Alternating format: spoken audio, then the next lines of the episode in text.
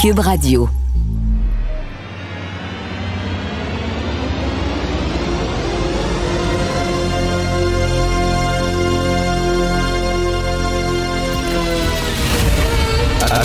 Attention, cette émission est laissée à la discrétion de l'auditeur.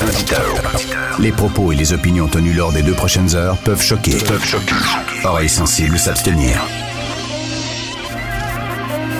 Richard Martineau. Martino. Un animateur pas comme les autres. Richard Martineau. Cube Radio.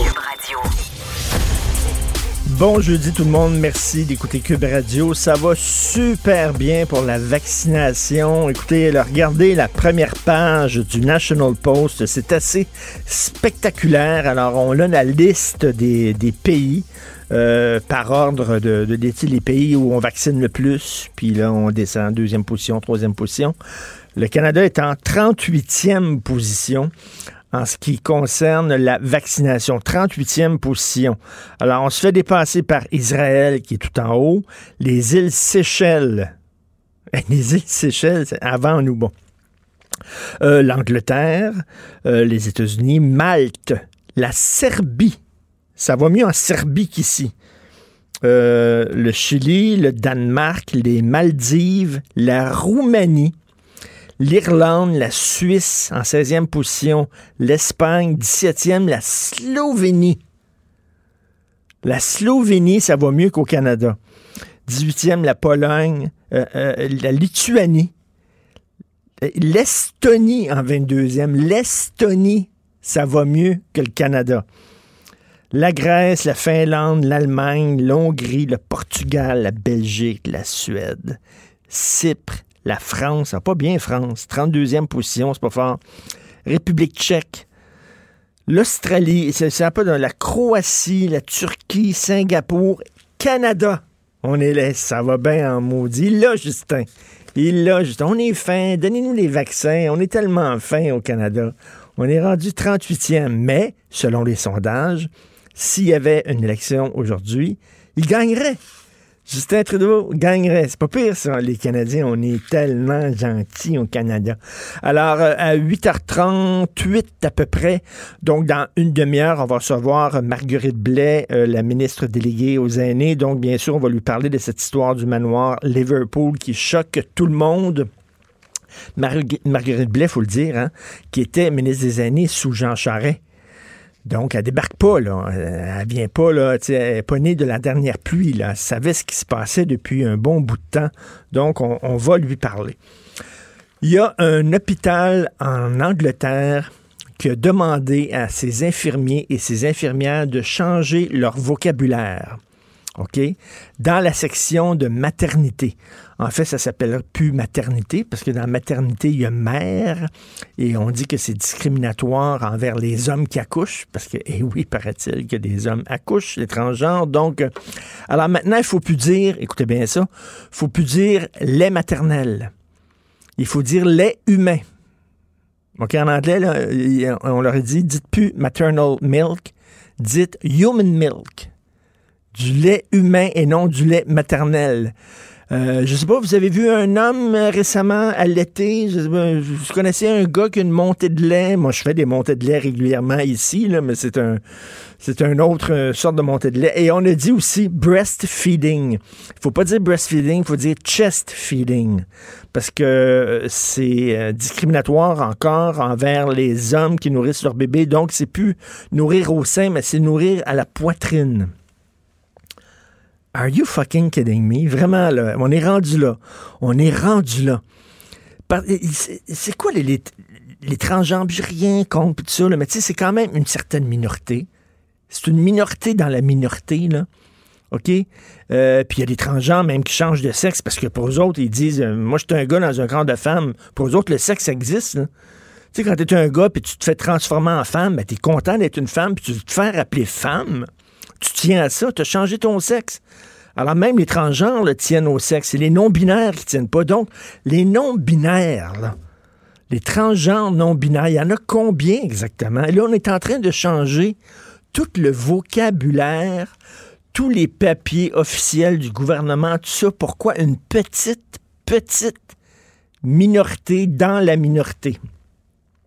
Il y a une belle phrase de Jean-Luc Godard, le cinéaste, qui disait euh, La marge, c'est ce qui fait tenir la page. Tu la page, puis à côté, tu as la marge qui est tout petite.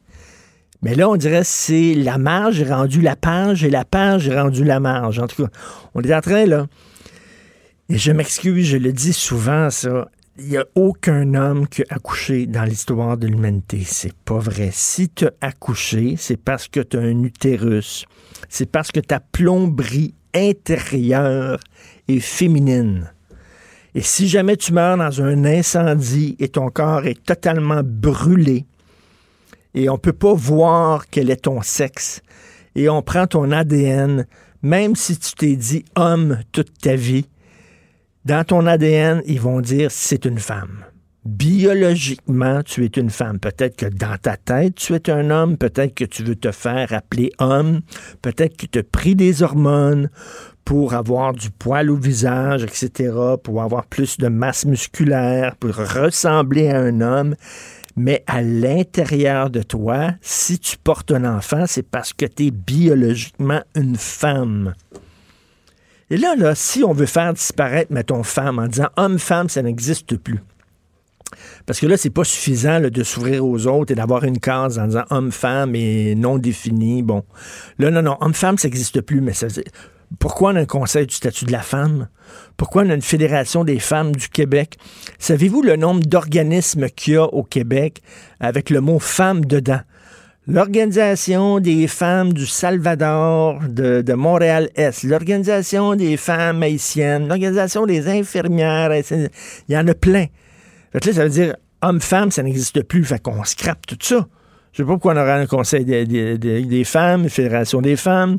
Pourquoi on ferait des statistiques pour savoir est-ce que les femmes sont moins bien payées que les hommes? Ça n'existe plus. Il n'y a plus de femmes, il n'y a plus d'hommes. Donc, on, oublie ça. À un moment donné, ça n'a juste pas de dit bon sens. Et vous, vous devez absolument aujourd'hui lire Joseph Facal dans le Journal de Montréal qui parle euh, du recteur euh, de l'Université d'Ottawa, euh, M. Frémont, qui continue à défendre, lui, la gang de, de, de, Bachi Bouzouk à son université qui harcèle les professeurs qui ne pensent pas correctement, qui sont pas, qui sont pas dans la bonne ligne, qui osent remettre en question certains dogmes de la rectitude politique. Alors, Jacques Frémont continue à, les, à les défendre et Facal, vraiment, lui tombe dessus à bras raccourcis. Monsieur Frémont, en parlant de cette gang de de fascistes, faut le dire, les étudiants fascistes qui s'en prennent aux professeurs, qui demandent la tête de certains profs parce qu'ils ont osé prononcer un mot tabou en classe et tout ça. M. Frémont dit, ah, vous savez, c'est les joies et les charmes de l'enseignement universitaire. Et là, Joseph Facal, dit non, c'est pas, rien de, c'est pas les joies et les, c'est quoi cette affaire-là? Il dit le fanatisme, fanatisme de certains étudiants, il n'y a rien de joyeux là-dedans.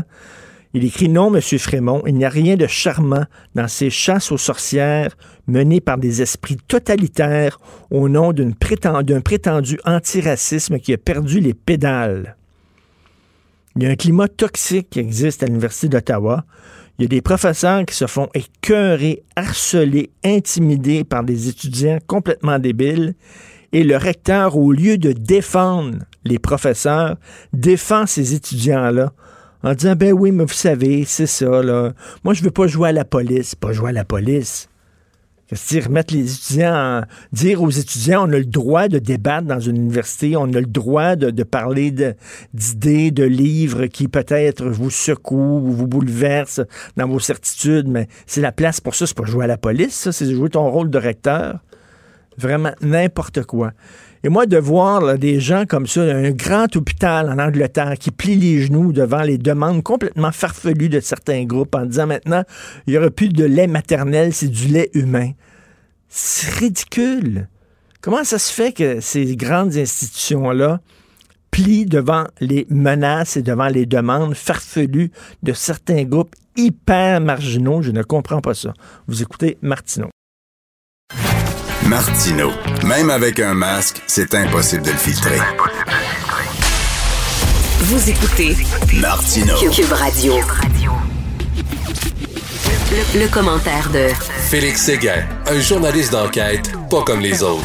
Alors, Félix, on est jeudi. Ce soir, c'est JE. Donc, euh, vous allez parler de quoi? Une vie de rêve vendue à de jeunes Québécois. Oui, euh, alors tu sais hein, que dès que ton propose une vie de rêve et un euh, très grand rendement sur un investissement, ben, c'est trop beau pour être vrai. Et quand c'est trop beau pour être vrai, tu sais ce qui arrive? C'est que c'est trop beau pour être vrai.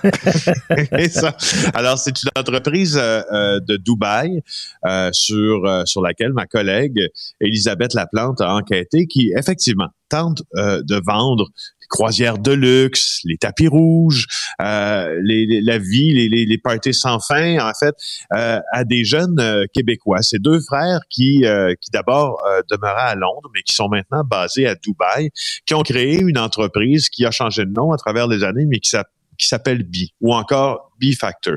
Alors, elle veut recruter des jeunes Québécois pour les inciter à investir dans quoi?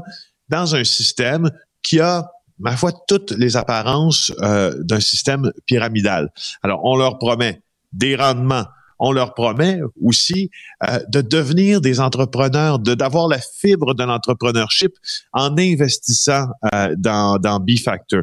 Alors, qu'est-ce que c'est que ça? Ben, ben c'est un stratagème où on va te demander à terme, quand tu arrives pour, pour, pour investir chez eux, de recruter d'autres personnes évidemment, hein, parce que plus tu recrutes de gens, plus tu es hot, plus tu recrutes de gens, mieux tu es placé dans cette dans cette entreprise-là, ben si tu veux. Alors, l'AMF confirme qu'elle est en vérification sur euh, la fameuse entreprise euh, B. Elle a de sérieux doutes, en tout cas, selon ce que Elisabeth Laplante a constaté. Dans le, le, le, produit financier. On ne sait pas combien il y a de Québécois qui ont euh, investi dans ça, mais on sait que c'est des jeunes. On sait qu'il y en a qui ont décaissé beaucoup de leur économie, entre 600 et 3000 dollars. Tu sais, quand tu as 20 ans, 3000 dollars, là, c'est énorme. Euh, c'est énorme. Alors euh, voilà, je veux juste te rappeler le nom de ces trois frères-là. Ils s'appellent Moïn, Mounir et Essan Islam, euh, qui sont basés à Dubaï. Et puis on va faire la lumière sur cette organisation-là, d'ailleurs en prenant le relais de journalistes de l'étranger aussi, parce que c'est arrivé chez nous après être arrivé en France. OK. Il y en a toujours des wheeler-dealers, comme on dit, hein? C'est un peu ce que tu dis. Les wheeler dealers. wheeler dealers. Effectivement, ça. OK, très hâte de regarder ça ce soir. Euh, reportage sur les armes à feu. C'est facile de trouver une arme à feu euh, dans le dark web. Ah oui, ben c'est ma foi. C'est pour ça qu'on appelle ça le Amazon, le Amazon du crime, le fameux dark web rend euh, disponible plusieurs catégories d'armes à feu, comme le prouve Antoine Lacroix dans le journal ce matin. Euh, et pour déjouer les services frontaliers, ces armes à feu-là t'arrivent divisées en 10 à 15 euh, colis, puis toi, tu dois assembler l'arme quand elle arrive. Alors, tu comprends que des fois, quand tu envoies une pièce X ou une pièce Y, ça ne constitue pas euh, une infraction à la loi, mais quand tu euh, envoies toutes ces pièces l'une après l'autre et que ça devient une arme prohibée au Québec, c'en est une. Alors, c'est très facile de s'en procurer. On a observé au cours des derniers jours que plusieurs armes de poing sont offertes sur le dark web, quelques centaines de dollars sur ces sites-là qui sont, rappelons-le, clandestins pour la, plus, la plupart euh, et il y en a même qui t'offrent de les faire euh, livrer à ta porte en affirmant que ça va résister aux technologies des rayons X des services euh, frontaliers. On cite l'annonce ben, dans le dark web. Et je cite, pour les envois ailleurs qu'aux États-Unis, nous allons expédier morceau par morceau pour déjouer les douanes. Succès de livraison à 100% Ça peut prendre de deux à trois semaines. Vous allez recevoir 10 à 15 boîtes vous devez l'assembler. C'est un peu comme le Ikea aussi du euh. J'espère, j'espère que les, les informations, le, le, le, le, cahier est plus clair que celui d'Ikea. Oui, c'est ça, mais c'est mais c'est pas rigolo quand même parce que la, police se préoccupe beaucoup, beaucoup euh, de ces ventes-là sur le dark web. Il y a des dossiers d'enquête qui sont ouverts, pas juste par euh, le SPVM, mais aussi par la Sûreté du Québec. C'est un, secteur d'activité qui est énormément regardé selon l'inspecteur-chef à la police de Montréal, David Bertrand. Euh, tu peux même acheter des AK-47 en morceaux là, que tu montes toi-même. Ben, tu écoute, tu achètes essentiellement euh, ce que tu veux, selon Luc Lefebvre de Crypto Québec, qui est vraiment très euh, euh, très calé dans ces sites de dark web là. Il les consulte d'ailleurs pour voir qu'est-ce qui s'y trouve aussi, parce qu'on n'y trouve pas juste des, fusils, des, des, revolvers, des armes, des carabines, des pistolets. On y trouve également des données volées. Exemple, chez Desjardins. Euh, puis pour, pour pour certains fraudeurs. Lui, ce qu'il dit, c'est que c'est très facile. Euh, il dit les gens mettent ça dans leur leur panier, là, si tu veux, leur panier virtuel, puis ils paient avec quoi? Avec de la euh, crypto-monnaie. C'est lui d'ailleurs qui a, qui a, qui a instauré cette, euh, qui a euh, eu l'idée de cette expression, le, Amazon du crime. Alors, euh, et en plus, faut ajouter, faut ajouter à ça l'imprimerie 3D, là, qui est un fléau énorme. Tu peux toi-même, chez toi, avec une imprimante 3D, euh, te fabriquer une arme à feu qui est, qui est très efficace, là, qui, qui fonctionne. Oui, oui, oui. Puis Antoine Lacroix cite Jean-Loup Leroux, qui est un expert en sécurité informatique, qui lui s'inquiète euh, de cette fabrication-là, de ce qu'on appelle des ghost guns, donc des fusils fantômes qui sont intraçables, qui sont intraçables aussi au rayon X lorsque tu passes à l'aéroport. Hein? Donc, c'est il y a un peu l'utilité de du euh, fusil ou du revolver, euh, du pistolet que tu peux te créer par une imprimante 3D et que le, le matériau qui est utilisé ne peut pas être détecté par les scans des aéroports. T'imagines quelqu'un de mal intentionné si, euh, si tous les facteurs sont, sont réunis, dit euh, Jean-Loup Leroux, pour que ça devienne un énorme marché. Ben écoute, là, je, regarde ça, je lis ça ce matin, moi, puis l'impression que j'ai, puis l'impression de pas mal tout le monde aujourd'hui, c'est qu'on a perdu complètement le contrôle.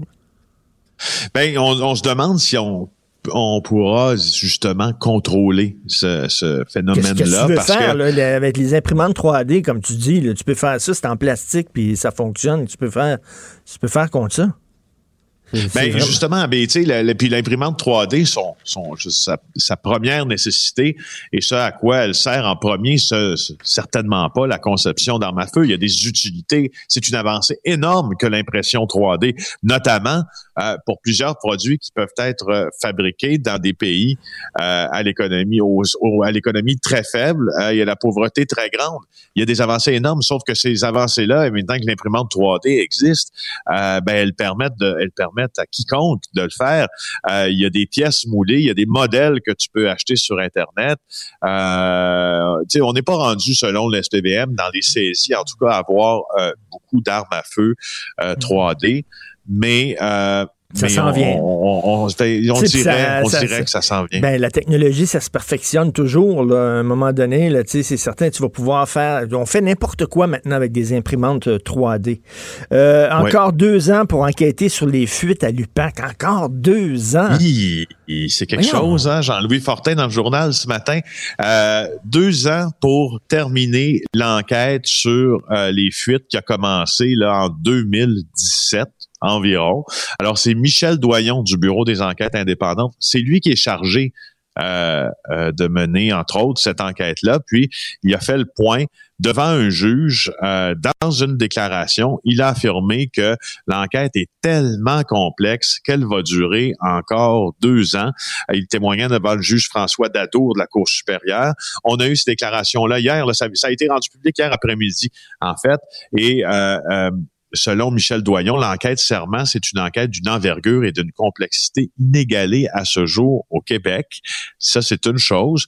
L'autre chose, c'est que elle viserait cette enquête-là, selon ce qu'on a pu lire euh, dans l'énoncé du juge d'Adour, l'instrumentalisation des médias aussi par les forces policières. Alors, ça a suscité énormément notre curiosité, mais ce qui suscite encore plus notre curiosité, c'est qu'est-ce qu'on va faire pendant les deux prochaines années alors que ça fait déjà trois ans? Alors, au fond, la, question, Richard, est-ce qu'on va vraiment voir la fin de cette non, mais, L'autre question aussi, c'est l'UPAC, moi, je veux qu'elle court après les bandits les bandits, les fraudeurs, pas contre les, les, les, policiers qui ont parlé aux journalistes.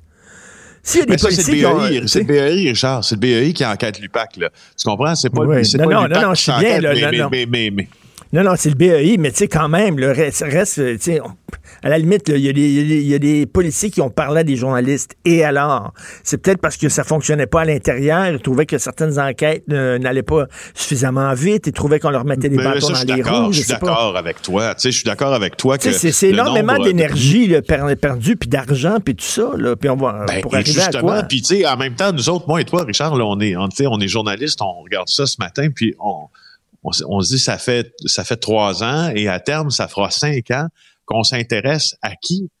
Pas à ceux qui commettent un Mais crime oui. de corruption, à ceux qui nous parlent. Alors, tu sais, on peut pas être heureux de la tenue même de cette enquête-là. Euh, euh, moi, le premier, ça, ça m'embête beaucoup quand on décide, plutôt que de porter nos yeux sur ceux qui commettent des crimes en col blanc, euh, plutôt que ceux qui, comme nous, rapportent euh, certaines vérités euh, qui émanent de la police. Ça, ça m'embête beaucoup. C'est, Mais tu sais, c'est- je, je- finalement, je je vais me comprends. craquer, c'est ce que je te dire. je comprends c'est le bureau d'enquête indépendante qui va enquêter là-dessus, mais reste que ça va demander quand même. Bon, l'UPAC va se préparer, doit, doit, va, va collaborer avec le BEI, doit. Tu sais, c'est quand même de l'énergie que l'UPAC va mettre là-dedans, soit pour se défendre, soit pour collaborer avec le BEI, tout ça, l'énergie qu'ils mettront pas à courir après des bandits à cravate. Ben là-dessus, euh, c'est tout à fait juste. euh, c'est tout à fait juste que, ce que tu dis. Puis dans cette euh, dans cette procédure-là devant le juge, là, il y a une déclaration de 200 pages des policiers André Boulanger et Caroline Grenier Lafontaine, les ex hauts gradés de l'UPAC, qui font partie euh, des, des personnes visées par l'enquête, mais qui ne font l'objet d'aucune accusation. Ils ont produit 200 pages de déclaration pour réfuter, si tu veux, euh, ce qu'on leur reprochait, c'est-à-dire des inconduites. Et, euh, et le juge, le juge, euh, en fait plutôt du BEI a dit que ce qu'ils affirmaient, ces policiers-là, c'était un peu contraire à la preuve qu'ils avaient devant lui. Bref, on n'est pas sorti de l'auberge, mon cher. Hey, ce matin, le, préposé qui a avoué avoir agressé 15 patientes, des patientes sous sudation, là, qui étaient, qui étaient sous, euh, sous sédation, aux prises avec des problèmes cognitifs divers. Lui, c'est un préposé à un hôpital. Il les agressait l'hôpital du Haut-Richelieu. Il se filmait en les agressant et il mettait ça sur une clé USB, mais le truc, c'est que lui a vendu son euh, manteau de motoneige sur Internet et il avait laissé la clé, USB dans sa poche. Et les gens qui ont acheté le manteau de motoneige ont vu ça et ont appelé la police. Un beau salaud, ça. Hey, c'est parmi les crimes les plus répugnants commis à l'endroit des gens les plus vulnérables euh, et articulés par quelqu'un qui n'a finalement euh, que très peu de mon Dieu, je sais pas pour, juger son intelligence, mais je peux juger en maudit que quand tu vends ton manteau, assure-toi que si Hey. t'es un criminel comme ça, heureusement- comme ça, c'est une erreur incroyable. Heureusement qu'il- l'a oublié parce qu'il continuerait son manège, là. Ouais, c'est répugnant. C'est vraiment répugnant. C'est vraiment absolument euh, dégueulasse. Donc, bon, on va regarder ça ce soir, les fraudes auprès de jeunes Québécois, et ça montre aussi l'importance hein, d'apprendre aux, aux jeunes euh, l'ABC de l'économie. Tu sais, de leur apprendre dans des cours là, que quand c'est trop beau pour être vrai, souvent, c'est parce que c'est vraiment, tu sais, c'est des Ben, fraudes. exactement. Puis quand on s'adresse à un public jeune, ben on s'adresse à un public moins éduqué en matière de finances personnelles. Il y a peut-être une raison pour ça aussi. Ben, sont à fait. plus faciles à remplir. On va regarder ça à JE. Merci beaucoup, Au Félix. On se reparle le même matin. Félix Séguin, bureau d'enquête. Cube Radio. Cube Radio. En direct à LCN. Salut Richard. Salut Jean-François. Eh, tu m'intrigues ce matin. Tu te demandes si au Québec, on préfère les animaux aux personnes âgées. Pourquoi? Écoute, hier à Cube Radio, j'ai reçu euh, Christian Daigle. Euh, Tu connais, c'est président euh, général de- du syndicat de la fonction publique du Québec. Et il nous parlait des inspecteurs qui doivent entrer dans les résidences pour personnes âgées pour voir si tout est correct, si tout se passe bien, si les résidents euh, reçoivent les, les soins de- qui, qui sont nécessaires. Et euh, pour l'ensemble du territoire du Québec, il y en a sept sept inspecteurs pour l'ensemble du territoire du Québec. Et il me dit l'équivalent pour les animaux, là, des inspecteurs qui se promènent dans des animaleries, dans des chenilles, dans des fermes pour voir si les animaux sont maltraités, il y en a 12. Alors, il y a davantage d'inspecteurs pour surveiller si les animaux sont maltraités euh, que, que pour surveiller des personnes âgées. Sept sur l'ensemble du Québec. Anecdotique. Non, non, mais c'est n'importe quoi. Puis en plus, je pense qu'ils il, euh, il, euh, avertissent les résidences avant de se pointer. Ce n'est même pas des visites surprises. Là. Et on Surprise. sait ce qui se passe. là. On arrive dans deux jours. Qu'est-ce que tu penses qu'il va se passer? Soudainement, ils vont avoir tous les cheveux propres, les gens là-bas, les ongles coupés. Ça va sentir bon dans la résidence et tout ça. Et écoute, c'est vraiment... Comment ça qu'on est arrivé là? Je reçois là, tout de suite après notre segment à LCN, je reçois Cube Radio, Marguerite Blais, et les gens veulent là, que des gens soient imputables. Ça n'a pas de bon Ben sens oui. que ça puisse passer pendant cinq ans. On est à la barbe de tout le monde. Et aujourd'hui, dans le Journal de Montréal, j'écris justement sur le, le- le- le mauvais traitement aux personnes aînées. Il y a des gens qui m'ont écrit, euh, Jean-François, il y a plein, plein de gens qui m'ont écrit en disant on a porté plainte par-dessus plainte par-dessus plainte. On allait voir nos parents. pas. On voyait, ça, ça- ça tombait dans le crack. On n'avait aucune, Mm. au- aucune réponse de personne. Et il y a même une dame qui, elle, au contraire, elle s'est plainte au propriétaire de la, de la résidence où était sa mère. Et elle a reçu des mises en demeure de la part des propriétaires de la résidence. Et euh, on lui a interdit l'accès à la résidence pour aller voir sa, sa propre mère. C'est, vraiment n'importe quoi, là. Donc, euh, là, je reviens à ça. L'ensemble du Québec, c'est gros le Québec. Sept Ouais. inspecteurs pour inspecter les Hey, je faisais le calcul en t'écoutant, là, je me disais 7, s'ils en font euh, une coupe de visites par jour, ça en fait peut-être une vingtaine par semaine. Et on va avoir des années avant d'avoir fait le tour. Ben, je pense que c'est quatre ans. Je pense qu'il m'a dit ça peut, ça peut prendre quatre Ah oui, ans. quatre avant- ans? Oui, quatre ans Wow. avant de faire tout le tour. Écoute, ça, c'est au Québec, malheureusement. Par ailleurs, les pensions données aux euh, gouverneurs généraux, euh, il semble que c'est pire qu'on pensait. Ah, c'est pire qu'on pensait certains. Alors, on le sait, là, leur salaire annuel, c'est 300 000 dollars de salaire. Ils ont droit à un compte de dépenses qui peut aller jusqu'à 205 000 dollars de compte de dépenses. C'est énorme, par année. Donc, c'est énorme. Mais le truc, c'est lorsqu'ils quittent, quand ils ne sont plus gouverneurs général, quelles que soient les circonstances de leur départ, ils peuvent partir parce que leur mandat est terminé ou ils peuvent partir dans le déshonneur, comme c'est le cas de Julie Payette. Ils reçoivent la moitié de leur salaire annuel à vie. Donc, OK, on s'entend, là, c'est 150 000 dollars à vie.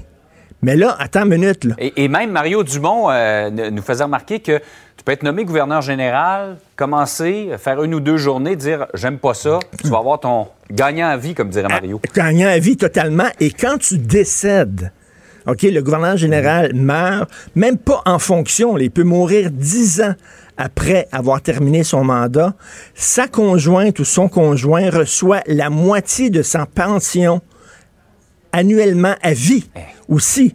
Donc, regarde, tu regardes, tu es payé 300 000 par année, ta pension, c'est la moitié de ça. 150 000, tu meurs, ta conjointe reçoit 75 000 dollars à vie. Et là, la conjointe de Roméo Leblanc, qui était gouverneur général, qui est décédé, elle a reçu 825 000 dollars de pension et la, la conjointe de Ray Natashan, qui était aussi gouverneur général et qui est décédé, a reçu 900 000 dollars en, en pension. Ils n'ont rien fait, là. C'était la femme de. Puis on continue à leur payer des pensions à vie. Et attends une minute, si c'est pas assez surréaliste, le fameux 205 000 dollars de compte de dépenses qu'ils reçoivent chaque année, lorsqu'ils meurent, pendant six mois, ce 205 000 $-là est versé à leurs ayants droit. OK? Par année de compte de dépenses, alors que le gouverneur est mort. C'est n'importe quoi. Ça, c'est la monarchie. tu. T'imagines comment à Londres, eux autres, là, les vrais monarques, là, la famille royale, tout combien sont payés. C'est bien beau regarder The Crown en disant c'est donc beau, c'est donc le fun. C'est une gang de méchants parasites. là. C'est des parasites incroyables. Si ici, le lieutenant-gouverneur et le gouverneur général du Canada, là, dans le fin fond, reçoivent ce genre de pension-là, t'imagines là-bas, à Westminster, Wouh! Ça, c'est gagnant à vie en maudit. Ça te tente pas comme deuxième carrière? Ça m'intéresserait énormément, mais je pense qu'ils ne veulent pas m'avoir. Il n'y a rien une qui est assez journée. courageux pour me donner une job. Salut. Martineau, il n'y a pas le temps pour la controverse. Il a jamais coulé l'eau sous les ponts. C'est lui qui la verse. Vous écoutez Martineau. Cube, Cube Radio.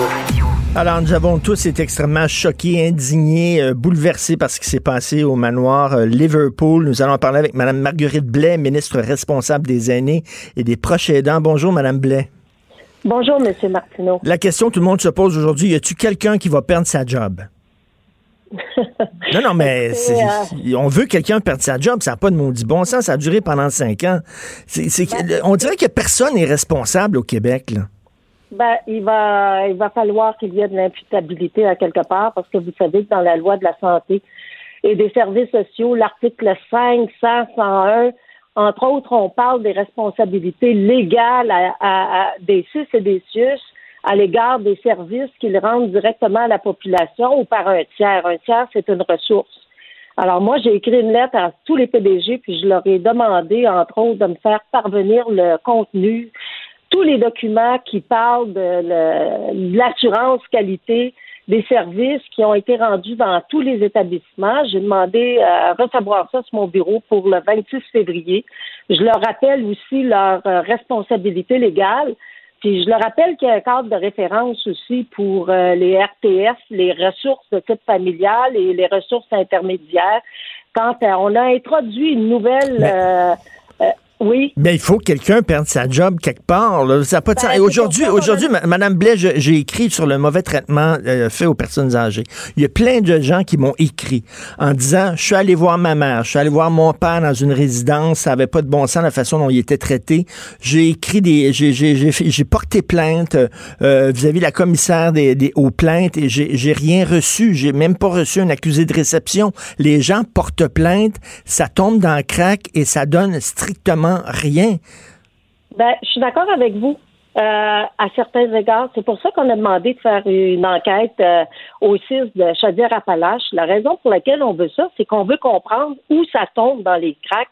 Comment se fait-il alors qu'on n'arrête pas de mettre des mécanismes pour contrer la maltraitance? Je vous donne un exemple.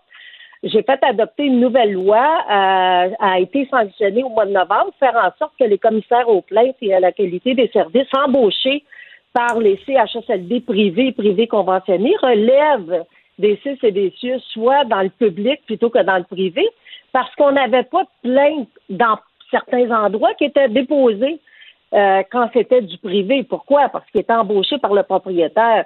Alors, tu sais, on met en place des mécanismes, puis ça arrive encore. Moi, la question qu'on se pose, c'est comment ça se fait que ça a duré pendant cinq ans, cinq ans, là, cinq ans au manoir Liverpool, puis qu'il n'y a pas eu de drapeau jaune à quelque part, là, qui a fait en sorte qu'on a pu mettre un frein à ça. Puis comment ça se fait que des propriétaires de cette nature-là peuvent continuer euh, à, à- par exemple, là, ils veulent vendre leur résidence, mais après ça, ils pourraient en acheter d'autres. Ça n'a pas de sens. Mais ça n'a pas de sens, Madame, Madame Blais, vous étiez ministre responsable des aînés sous Jean Charest. Vous venez pas de débarquer, là. Vous n'avez pas été nommé Ouais, euh, ben- ministre responsable des aînés la, la semaine passée. Vous l'étiez sous Jean Charest. Dire, vous le saviez que c'était Ouais. tout croche, là. Euh, Monsieur Martineau, c'est pour ça qu'à l'époque, moi, j'étais au ministère de la Famille et des aînés. Pour comprendre ça, Monsieur Martineau, là, j'avais pas les mains dans les RTA puis les CHSLD. Mais j'ai quand même fait adopter le premier plan d'action pour contrer la maltraitance envers les personnes âgées.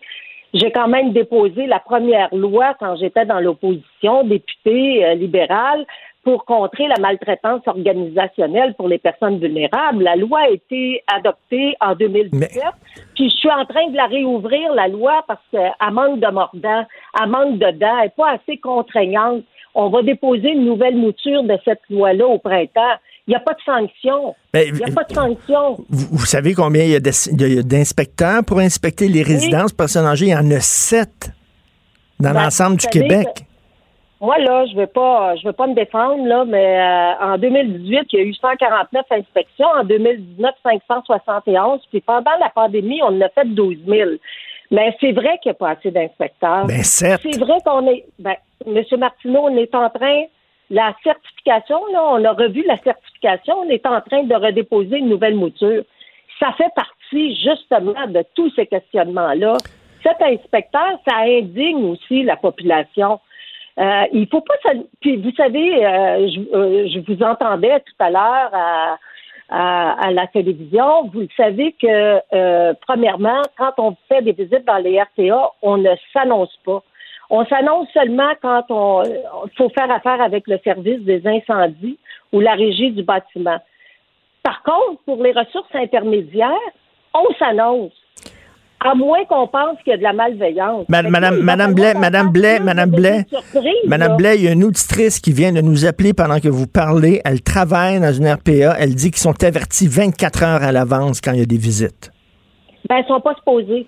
Ils sont pas supposés. Ben là, ils sont pas euh, supposés. C'est ça qu'elle nous a dit. Elle travaille là, puis elle dit c'est pas vrai, c'est faux. J'entends la ministre parler. Ils sont avertis 24 heures à l'avance.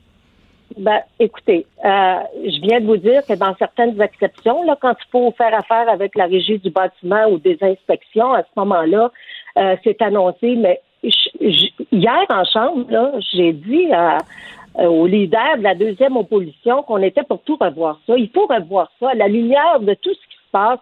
Oui, mais euh, euh, je, je le dis, là, vous avez été ministre. Il n'y a personne là, qui remet en cause. là. On vous aime beaucoup, Madame Blais. Je suis convaincu. Les gens trouvent que vous êtes une bonne personne. Puis je remets pas en question du tout l'amour que vous avez pour les personnes âgées et les proches aidants. Cela dit, comme ministre, là, vous avez été ministre avant sous Jean Charest, puis il n'y a pas grand-chose qui ont changé. On le voit, là, le- le Liverpool, ils ont pu euh, faire ça pendant cinq ans, toute impunité. Est-ce que vous êtes encore la bonne personne pour cette job-là? À un moment donné, quand on Ben, défend les aînés, c'est pas tout d'être gentil. Il faut vraiment fesser sa table, puis il faut se faire entendre au Conseil des ministres. Comment ça fonctionne? Quand vous parlez des vieux au Conseil des ministres, ça leur passe 25 000 pieds par-dessus la tête ou quoi?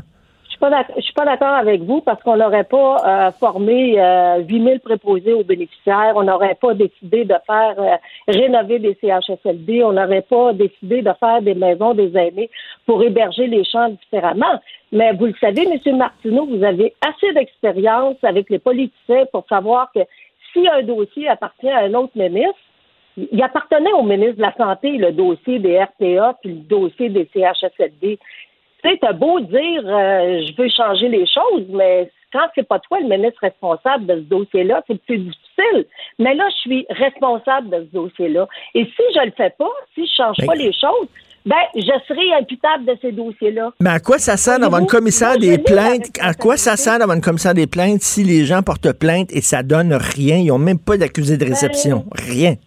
Ben, écoutez, là, vous par- parlez d'une histoire singulière, là, mais en général, ça porte fruit. Il y a pas mal plus de plaintes euh, par rapport aux commissaires aux plaintes qui ont l'obligation maintenant de déposer, là, depuis la loi que j'ai fait voter en novembre, ils ont l'obligation de déposer toutes les plaintes dans un actif informationnel. On a nommé un commissaire conseil justement pour faire en sorte que les commissaires soient plus indépendants, que les commissaires soient mieux formés, soient mieux outillés pour être en mesure de jouer leur rôle. Il faut que les commissaires soient indépendants. Monsieur Par- monsieur, est-ce, que M. Paré a bien fait sa job? M. Paré, qui était euh, PDG du CI3S euh, Chaudière-Appalaches, il a-tu bien fait sa job? Ben, écoutez, il est PDG, il, il- il- c'est à lui à, à- à répondre à ces questions-là. Il a commencé à y répondre.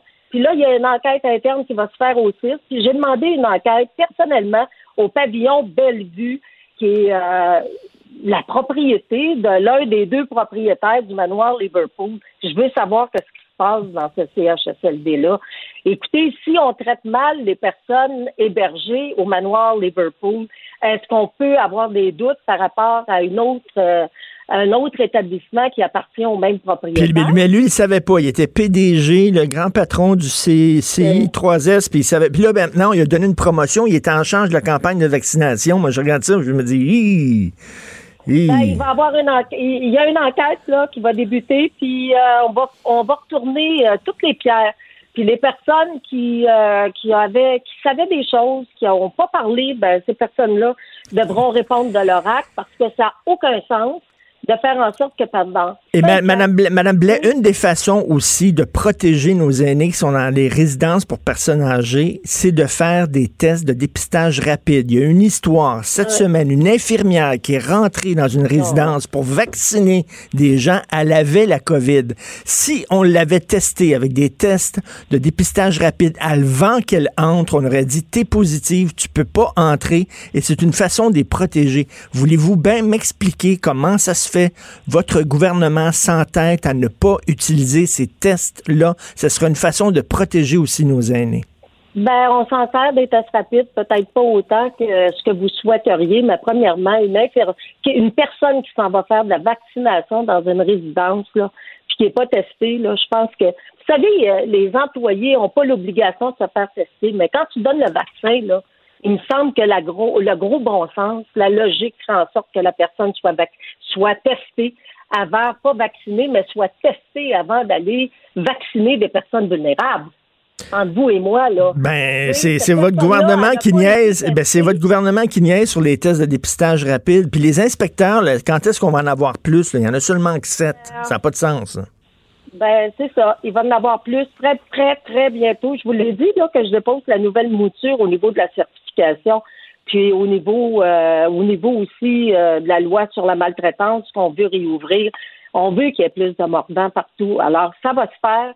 Ça va se faire au ben, printemps c'est pas si simple que ça. Là. On, on, pèse pas sur un bouton puis on change pas toutes les choses du jour au lendemain.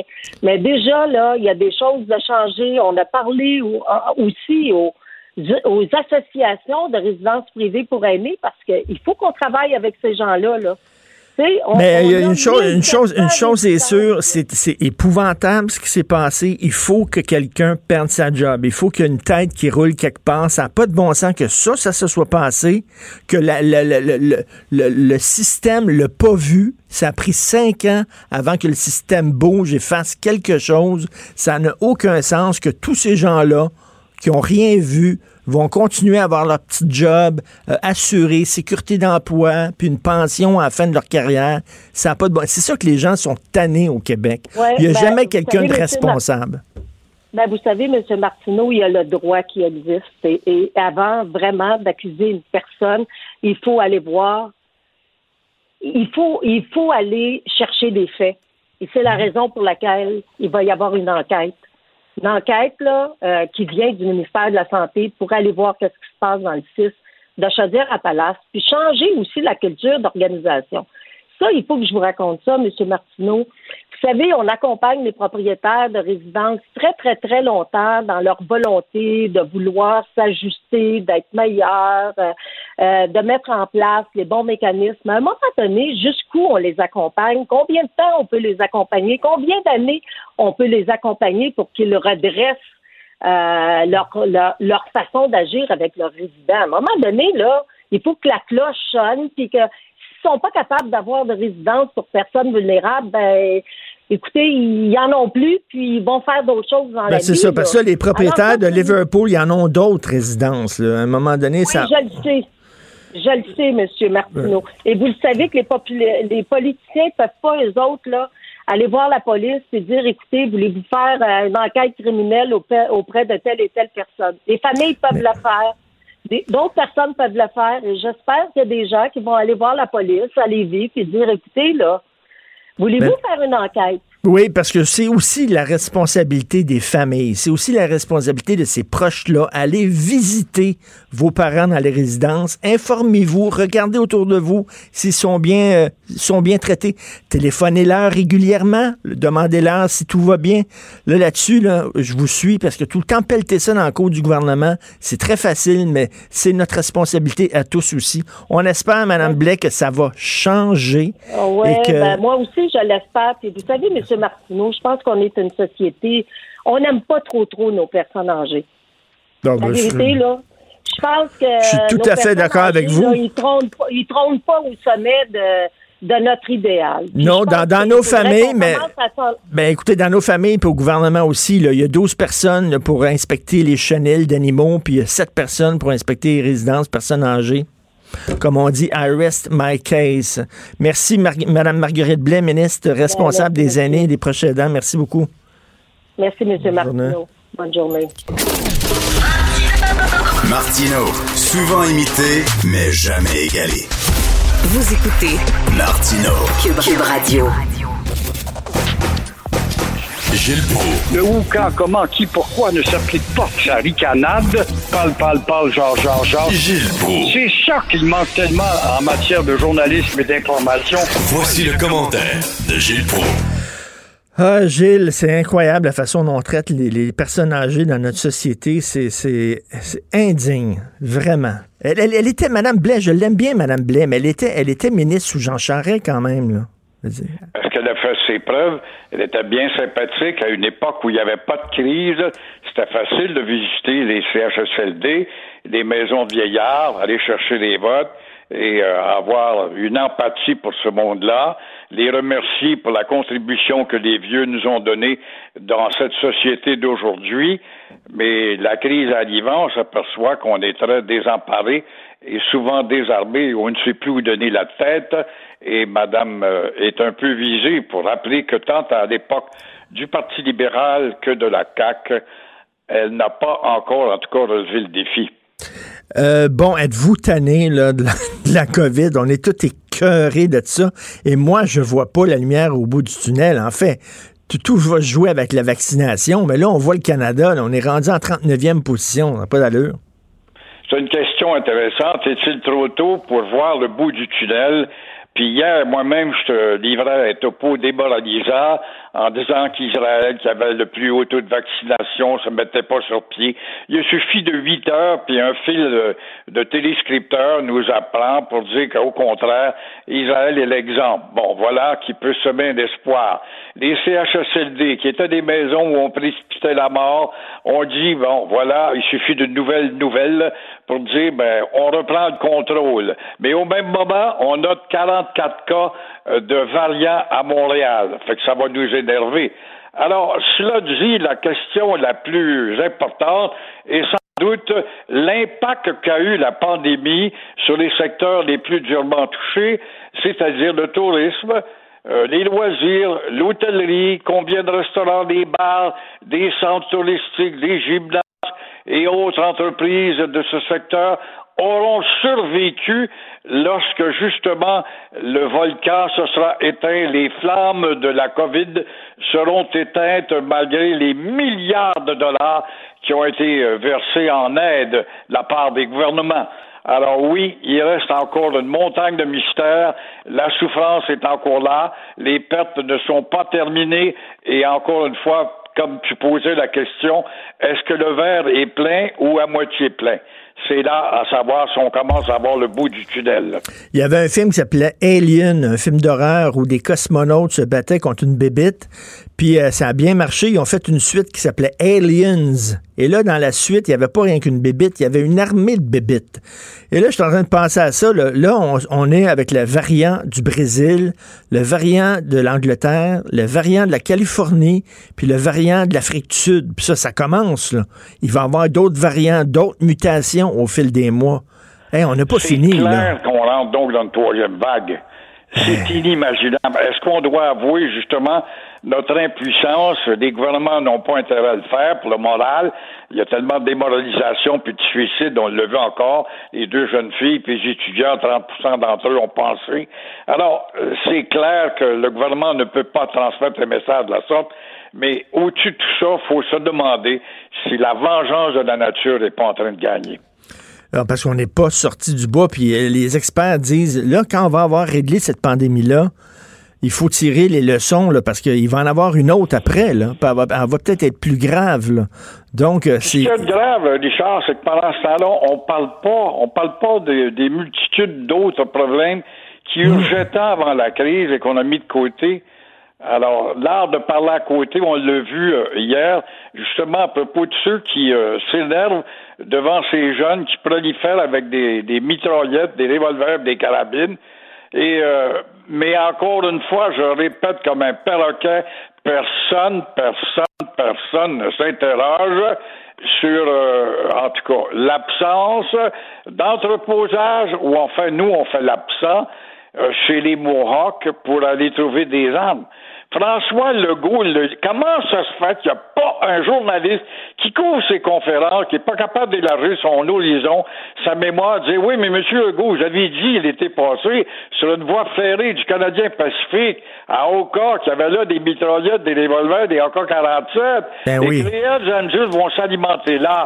Là, on nous apprend ce matin qu'on s'alimente en défonçant un chalet où on sait que le chasseur a laissé ses carabines en dessous du lit, ou encore on fait ça par l'Internet, ou encore on fait ça par en ligne, ou encore on va faire un petit séjour aux États-Unis.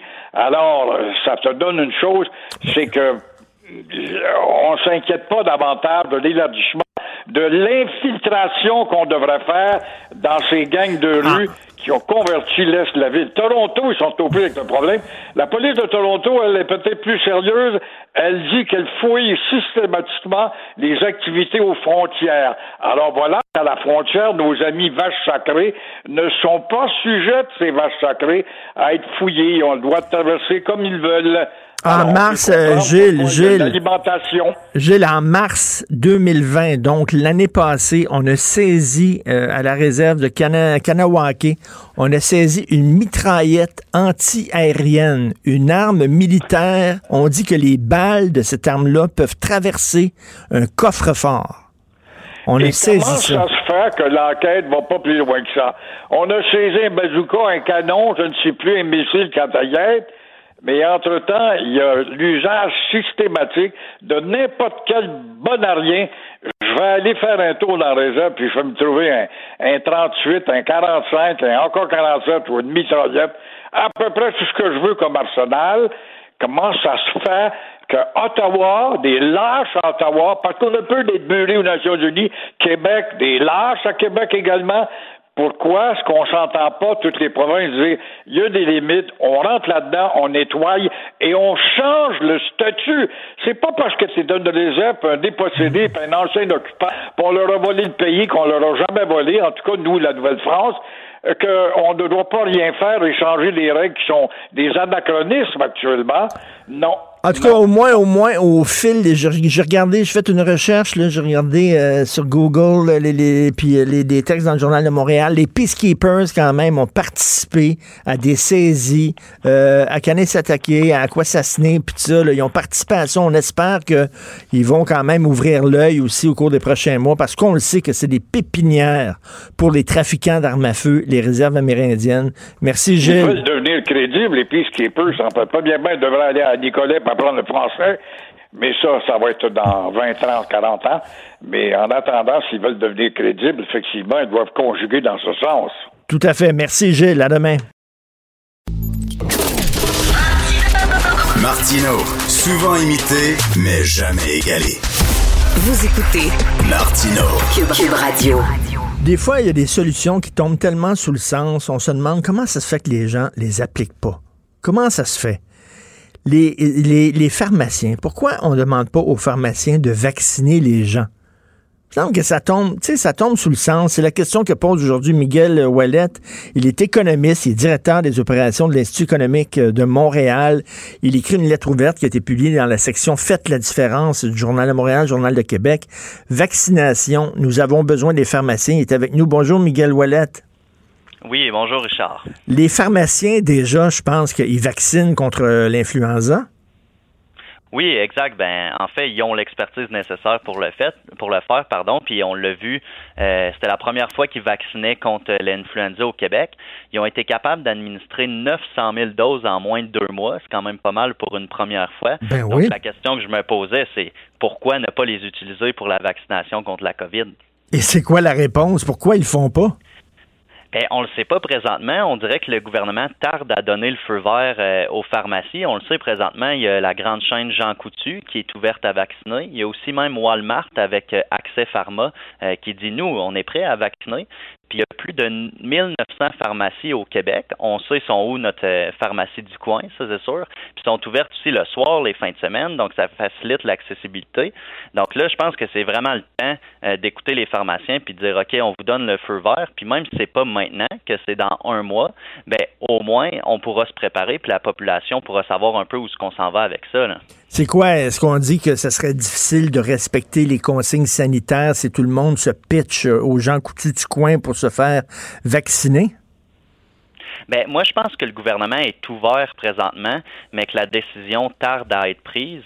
Euh, mais on le sait, on est supposé recevoir environ 6 euh, millions de vaccins au cours des prochaines semaines. Euh, puis là, Moderna, Pfizer, ils disent qu'ils vont honorer leurs promesses. On a le gouvernement du Canada qui dit la même chose. Donc, on va recevoir des milliers et des milliers de doses de vaccins en même temps, mais on ne peut pas tout mettre ça sur les épaules du système public ou des centres de vaccination. Il y avait même le ministre hier qui faisait des calculs qui disait, bon, si on ouvre les les centres de vaccination pendant 12 heures, on peut vacciner tant de personnes. Maintenant, si on les ouvre 16 heures de temps, on peut en vacciner plus, mais on devrait plutôt se tourner vers les pharmaciens pour qu'ils fassent partie de la solution. Donc, je pense qu'il ouverture au gouvernement, euh, ça, ça, tarde à être pris comme décision, puis ça devrait être fait euh, très rapidement. Là. Parce que là, vous dites, il y a 1900 pharmacies au Québec, puis ils sont, souvent, ils sont souvent ouvertes les soirs, sont ouvertes les fins de semaine. Donc, on pourrait en vacciner des gens là, un peu partout. Est-ce que ça se fait, ça, dans d'autres pays? Aux États-Unis, est-ce qu'on utilise des pharmaciens pour euh, euh, donner le vaccin? Ben, ça tombe bien. C'est aujourd'hui la première journée ah, que ah. les États-Unis euh, permettent aux pharmaciens euh, de vacciner. Puis on le sait, ça va vraiment accélérer le, processus. Puis au Québec, euh, il y a des régions un petit peu plus éloignées, comme la, la Gaspésie, l'Abitibi-Témiscamingue, la Côte-Nord. ben là-bas, les pharmacies pourraient être vraiment utiles à la place d'avoir un centre de vaccination qui est potentiellement très loin des habitants. ben les pharmacies, ça serait vraiment la solution idéale. Puis, tu sais, si les pharmaciens avaient jamais administrer de doses de vaccin, on pourrait se dire ah, c'est peut-être un risque, c'est peut-être un danger, mais là, on l'a vu, ça a très bien marché avec l'influenza. les ben gens étaient contents. Euh, puis c'est pas sorcier, selon moi. Là. Chez Jean Coutu, on trouve de tout sauf un ami. Moi, c'est pas un ami, je vais trouver chez Jean Coutu, c'est un vaccin. C'est ça, exact. Puis Jean, Jean Coutu, en plus, ils ont 300 pharmacies au Québec, c'est beaucoup. Puis vu qu'ils sont ouverts présentement, puis qu'ils disent on est capable de les administrer, mais comme la chanson le dit, on a mis des pharmacies au monde, il faudrait peut-être les écouter. Ben oui. plus de 350 succursales au Québec, le Jean Coutu. Eux autres, ils disent, là, on est prêt. Donnez-nous le go, donnez-nous le feu vert, là, puis on va commencer à vacciner. C'est pas sorcier, là. C'est, donner un vaccin, là, on parle pas d'une opération à cœur ouvert, là. Ben non, puis le gouvernement, s'il a peur un peu que ça fonctionne pas, je pense qu'il faut faire confiance à Jean Coutu parce que c'est beaucoup de risques pour l'entreprise de, dire on est ouvert à la vaccination. Puis si jamais ça c'est un flop, ils peuvent pas vacciner, ben c'est leur réputation qui est mise en jeu. Donc je pense pas que Jean Coutu c'est juste des paroles en l'air. Je pense qu'ils veulent vraiment aider. Puis il y a beaucoup de pharmaciens au Québec qui se disent nous, tu sais, moralement on veut aider, pas juste pour l'argent, moralement on veut le faire. Euh, donc on, devrait leur permettre, peut-être pas leur imposer, mais au moins leur permettre. Moi je pense que ça va marcher, la vaccination au Québec, parce que celui qui s'en occupe, il s'appelle Daniel Paré. Puis Daniel Paré, pour vous dire à quel point il est bon, c'est lui qui est le grand patron du CI3S Chaudière-Appalaches, le, le, CI3S qui dirigeait euh, le, territoire où il y avait le manoir Liverpool. Il fonctionne, ce bonhomme-là. Daniel Paré, attends une minute, toi, là. Là, là il a dit très, très efficace. On a vu là, au manoir Liverpool, c'était extraordinaire. Les gens portaient plainte, ça réagissait au quart de tour. C'était fantastique. Donc, c'est lui qu'on a mis à vaccination. Mais souvent, là. Ben, pourquoi pas? Ben oui, pourquoi pas? Et là, quand vous entendez, M. Wallet, on entend là, encore, là, c'est, tout ça, c'est de la faute du privé. Il faudrait tout nationaliser, les résidences pour personnes aînées. Quand c'est le public qui s'en occupe, ça va tellement mieux vous, quand vous écoutez ça, vous devez, vous devez pouffer de rire. Ben effectivement, puis je pense que c'est clair en ce moment. On a besoin de plus d'entrepreneurs, on a besoin de solutions. Puis il faut arrêter de voir euh, les, entreprises comme des démons. Il y en a vraiment qui veulent aider. Puis euh, de mettre tout ce poids-là sur euh, le système public déjà qui est sur le bord du gouffre, s'il n'est pas déjà dans le gouffre en ce moment. mais ben là, on peut pas leur dire vous allez vacciner tout le monde, recevoir toutes les doses en même temps, ça, va être dangereux. Non, mais pour les résidences euh, privées, là, je, viens sur l'affaire euh, Liverpool parce que l'Institut économique de Montréal, vous avez fait un, rapport, vous avez fait une étude il y a quelque temps en disant que les, les, résidences pour personnes euh, âgées, les, ceux, ceux qui sont les plus efficaces, c'est celles qui sont gérées par le privé, mais qui doivent respecter un cahier de charge qui est la même que celle de toutes les autres résidences publiques. Exact. Exact, ça c'est les résidences privées conventionnées qu'on appelle. Donc je pense que c'est un super beau système mixte. Euh, donc, comme vous le dites, géré par le privé, financé par le public. Puis c'est des solutions qu'on devrait mettre davantage dans le système de santé. Donc, comme comme vous l'avez dit, là, je ris un peu quand je vois ça que le privé c'est le démon, puis qu'on ne devrait pas. Euh, non, mais il y en a, il y, en a qui font mal leur job au privé, c'est sûr. Il y en a qui font mal leur job au privé. Il y en a qui font bien leur job au public. Mais c'est pas parce que ben c'est au public que c'est une garantie de, de, de, de, de bon fonctionnement. C'est pas vrai. Il y a eu des CHSLD publics, on l'a vu dans la première vague, que c'était tout croche, c'était n'importe quoi. Euh, il ne s'agit rien de, de, bien surveiller ce qui se passe dans ces résidences-là. Et un des problèmes, c'est qu'il n'y a rien que cet inspecteur, comme je le disais. Mais là, je reviens au pharmacien. Comment ça se fait a des solutions qui nous paraissent extrêmement simples et on dirait que la machine est tellement grosse qu'elle ne bouge pas? Moi, je pense que c'est vraiment bureaucratique. L'appareil est énorme, c'est long à prendre des, des, décisions, mais en ce moment, il est minuit moins quart. Là, on n'a pas le temps d'attendre. Puis, c'est la décision qu'on doit prendre maintenant, pas demain. Puis, même si on ne peut pas permettre aux, aux, pharmaciens de vacciner euh, d'ici deux, trois semaines, mais au moins de le dire puis d'être transparent envers la population. Parce que là, monsieur, madame, tout le monde regarde ça puis il dit comment ça, moi, je comprends la solution puis le gouvernement comprend pas. C'est ça qui ressort ouais. euh, quand que je parle aux gens présentement. Là. Et là, je reviens à votre texte qu'on peut lire justement dans la section euh, Faites la différence du Journal de Montréal, Journal de Québec. Vous dites les pharmaciens ont vacciné les gens contre l'influenza et ils ont réussi à vacciner 900 000 personnes en deux mois. Imaginez si on faisait ça avec les vaccins sur la COVID, ça roulerait en maudit, mais le système est trop lent. On espère, on espère qu'ils vont allumer puis qu'ils vont donner le, le, go, le feu vert. Merci beaucoup, Monsieur Miguel Ouellet, économiste, directeur des opérations de l'Institut économique de Montréal. Bonne journée. Oui, merci. Bonne journée. Martineau, il n'y a pas le temps pour la controverse. Il a jamais coulé l'eau sous les ponts. C'est lui qui la verse. Vous écoutez Martineau. Cube, Cube Radio. La chronique argent. Une vision des finances pas comme les autres. Yves Daou, directeur de la section argent du Journal de Montréal, Journal de Québec. Très, très, très mauvaise nouvelle aujourd'hui concernant Bombardier. Richard, je sais quoi, je me sens tous les matins depuis un mois là, comme Cassandre durant la guerre de Troie, qui apporte tout le temps les mauvaises nouvelles. Oui, oui. Écoute, encore ce matin, donc Bombardier annonce qu'il met fin à la production euh, d'un jet qui s'appelle le Learjet, qui est un des trois appareils qui est, qui est construit ici. Et, ici. Ils ont déjà le le, le, le, Challenger puis le Global euh, Express. Là, mais là, ils ont des, là, on parle d'avions privés, hein, c'est des jets privés, ouais, c'est ça? exactement, d'avions privés. Donc, 1600 jobs qui sont coupés. Euh, donc, ils veulent absolument là, réduire leur coût d'opération de 400 millions US d'ici 2023. Ça va toucher 700 travailleurs au Québec, puis 100 en Ontario. Le reste est un peu réparti euh, à ailleurs euh, aux États-Unis dans le monde. Là. Donc, c'est un coup dur encore à, à l'aérospatiale. Puis, juste te rappeler, là, Bombardier aujourd'hui, là, il, il emploie, là, la division jet privé, tout ça, c'est 13 000 employés. Mais rappelle-toi, à une époque, là, à la fin de 2019, là, il employait 60 000 personnes. Il y avait 24 350 personnes dans l'aviation, puis il y avait 36 050 dans le domaine du transport. Donc, la partie aviation, on le sait, c'est parti euh, vers Airbus la partie rail ou transport est partie à Alton. Donc, il reste juste la portion, euh, évidemment. Mais ça reste quand même que c'est une mauvaise nouvelle. Puis, ben, l'écosystème qu'on a au Québec, on oublie ça. Là. En Ontario, là, ils ont l'industrie de l'automobile. Nous autres, au Québec, on a un écosystème autour de Bombardier puis de toutes sortes d'entreprises. Là. Euh, il y a 42 000 emplois au Québec là-dedans. Puis là, là-dedans, là, tu au moins des 13 000 professionnels en génie, en sciences. Euh, il y a 205 entreprises à peu près autour de l'écosystème au Québec, là, des fournisseurs, euh, équipementiers, etc. On a des écoles polytechniques aussi là, qui, qui forment des, des, ingénieurs dans ce secteur-là. Là.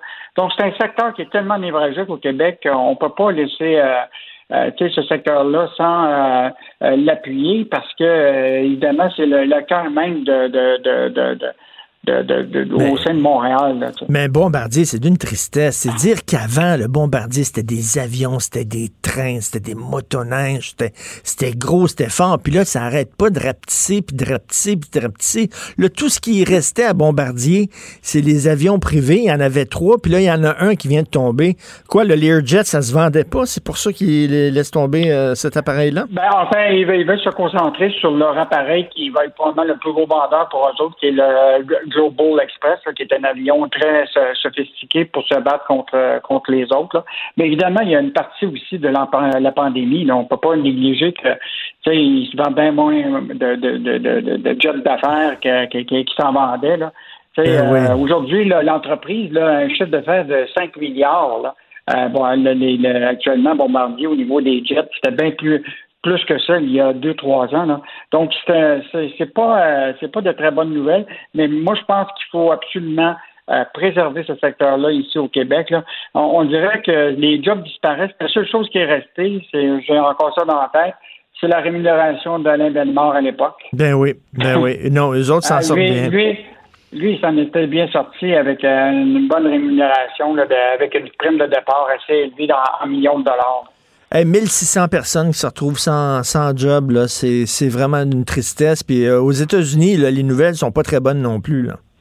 Ben là, écoute, il faut quand même écouter ce, ce, ce, gars-là, le président de la Fed, qui est l'équivalent de notre. Il dit là clairement que le marché de l'emploi américain est loin d'être sorti. Écoute, il dit que ça va prendre plusieurs années. hein. Moi, j'entends pas ça de Justin Trudeau et compagnie là, ici. Ils sont très francs. là. Le, le Fed, il dit il- on n'aura pas le choix. Là. Eux autres, ils disent qu'actuellement, le taux de chômage, même s'ils disent qu'aux États-Unis, il est à peu près de 7% mais le taux réel serait de 10% aux États-Unis. Fait que j'ai l'impression que tu sais, les vrais chiffres, là, ils sont bien plus élevés au Canada. Puis dit, là, pour revenir au niveau d'avant-pandémie, là, au point de vue de l'emploi, ça va prendre des années. Écoute, ça c'est vraiment puis ça, ça vient de quand même du président de la Fed américaine. Puis rappelle-toi là, que notre plus grand partenaire économique, c'est les États-Unis. Hein? 70% de nos exportations vont aux États-Unis. Fait que si ça va mal aux États-Unis, là, c'est pas, pas très bon pour le pour le Canada. Ça va pas bien, ça ne va pas bien. Non, vraiment, là. Je, je te l'ai dit, je suis Cassandre. Oui, vraiment. Et euh, là, tu vas parler de subventions salariales pour Bell, qui vient d'ailleurs, il faut le rappeler, hein, couper des postes à CGD, entre autres.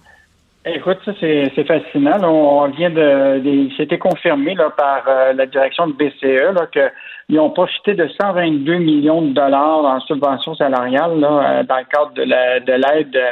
Et ce qui est fascinant, c'est que ça leur a pas empêché de licencier presque tu sais, 200 emplois à travers le Canada dans le secteur des, des médias. Ça leur a pas empêché d'avoir une hausse des profits de 28% au dernier trimestre, puis ça leur a pas empêché de donner une augmentation de 5% à leurs actionnaires en dividendes. Donc, euh, tu sais, quand les, les gens regardent ça, puis ils disent, tiens, Caroline, on donne des subventions, puis après ça, ben, ça sert à couper des jobs, puis à donner Ben des oui. dividendes aux actionnaires. Il y a comme quelque chose qui, euh, qui marche pas, là. ça. Ben non, ben non. Tu sais, tu donnes des subventions, puis les autres coupent des postes. Puis là, étant donné qu'ils ont coupé des postes, ben là, l'entreprise va mieux. Fait que là, ils- tu sais, les actions, ça va bien. Ils se donnent des bonus, puis tout ça. Il euh, il va y avoir du monde qui vont dire, là, ça, ça, ça va faire, mais là, tu sais, pour le moment, c'est comme, euh, tout le monde est un peu encore euh, endormi par le froid, là, puis tu sais, puis ils voient les subventions, tout le monde en profite un peu, là. Mais la journée où il va en avoir moins qui vont en profiter, puis que tu sais, les jobs là, vont se faire plus rares, puis ils vont voir cette iniquité-là, là, probablement que ça va crier un peu plus fort. Tout à fait. Et puis quand on voit les variants là, euh, qui arrivent d'un peu partout, là, on se dit on n'est pas sorti du bois. Merci beaucoup, Yves Daou. On se reparle demain. Salut Cassandre. Avec des meilleures nouvelles demain. J'espère. Joignez-vous à la discussion. Appelez ou textez le 187 Cube Radio 1877 827 2346. Alors, je parle avec Claude Villeneuve, chroniqueur au Journal de Montréal, Journal de Québec. Salut Claude. Salut Richard. Sais-tu qu'est-ce que je fais cet après-midi? Hum, euh, parmi le, le choix de trois activités différentes Je vais au Musée des Beaux-Arts de Montréal. Je vais aller voir l'exposition Riopelle. Je vais me promener les mains dans les poches dans un musée. Je vais aller voir des belles toiles. Je vais aller voir de la beauté. Je suis assez énervé, là. c'est comme euh, tu cru hein, qu'il allait voir des, des tableaux. euh, ça- Ouais.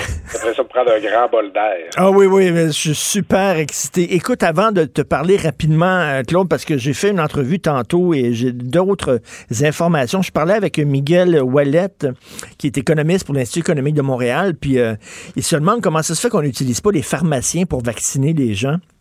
Il Ça, dit, là, il- il a dit, attends une minute, il dit, les, les- les pharmaciens, ils ont déjà vacciné contre l'influenza, ils ont vacciné 900 000 personnes en deux mois. Et là, il y a une auditrice qui est infirmière qui m'a contacté. Elle dit non seulement ça, ils peuvent donner des vaccins contre l'influenza, mais ils donnent des vaccins aussi contre le zona puis contre le tétanos. Donc, Christy, ils vaccinent les pharmaciens. Qu'est-ce que tu en penses? Pourquoi on les utilise pas? Ah, je- puis jusqu'ici, là, on les a vraiment pas mis à profit là, autant qu'on aurait pu. Là. Aux États-Unis, là, à peu près toute la capacité de test pour euh, identifier là, les, euh, les personnes qui étaient atteintes du virus a été déployée autour des, des, des, entreprises privées que sont les pharmacies. Tu sais, quand tu vas aux États-Unis, tu vois souvent des, des espèces de comptoirs euh, à l'auto là, où tu peux aller chercher ta prescription. Ben, les gens, là, comme ici au Québec, là, ben, ils s'en allaient avec leur voiture puis allaient se faire tester pour la COVID-19. Puis ça, ça, a vraiment permis au gouvernement d'économiser de l'argent parce que, tu sais, ça, ça, eux, ils ont déjà les infrastructures, ils sont déjà équipés. Ben oui. Euh, au lieu d'avoir à établir des cliniques dans des anciens garages, des choses comme ça. Puis euh, avec la vaccination, ils ont déjà une expertise. Il y a juste un défi euh, avec le vaccin, c'est-à-dire que c'est les fameuses températures de, de, conservation là, du vaccin là, à moins 80. C'est peut-être pas tous les pharmaciens qui sont équipés pour ça, mais il va y avoir d'autres vaccins, d'autres générations qui vont être. je pense qu'AstraZeneca n'a pas besoin des mêmes euh, des, mêmes conditions. Euh, il y a peut-être moyen de, de, de, faire des ententes pour acquérir ces congélateurs-là, mais dans de mon point de vue, euh, il n'y a rien comme le réseau des pharmacies pour être capable de rejoindre les Québécois partout sur le territoire là, et à faible coût pour le gouvernement. Moi, je pense qu'on serait complètement fou de se passer de cette option. Ben oui, tout à fait. D'ailleurs, Jean Coutu, ils ont dit, nous autres, on est prêts, donnez-nous le feu vert. Écoute, première page du National Post, tous les pays là, euh, qui ont euh, les, pays où on vaccine le plus, on est en 38e position.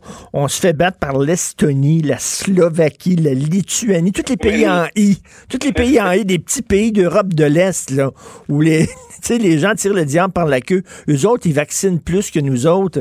Ça n'a pas de bon sens. Et là, c'est rendu qu'on est tout content au Canada de se faire aider par l'Inde. Oui, ben c'est ça. on a une image là, dans les pays de l'Est, les gens qui font la file pour avoir une patate et un rouleau de papier toilette oui. pour se faire vacciner. Tandis que nous, ben, on est encore en train de quêter des vaccins. à l'Inde, on l'avait vu la semaine passée, le Canada qui va piger dans la banque COVAX les vaccins là, réservés là, aux pays euh, en voie de développement.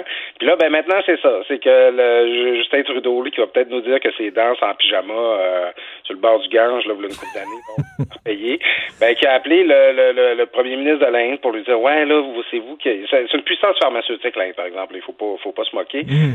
Euh, il, euh, certains des plus grands laboratoires britanniques ont leurs entreprises de production là. Alors, est-ce que l'Inde va pouvoir euh, aider le Canada à obtenir des, des doses fameux vaccins AstraZeneca?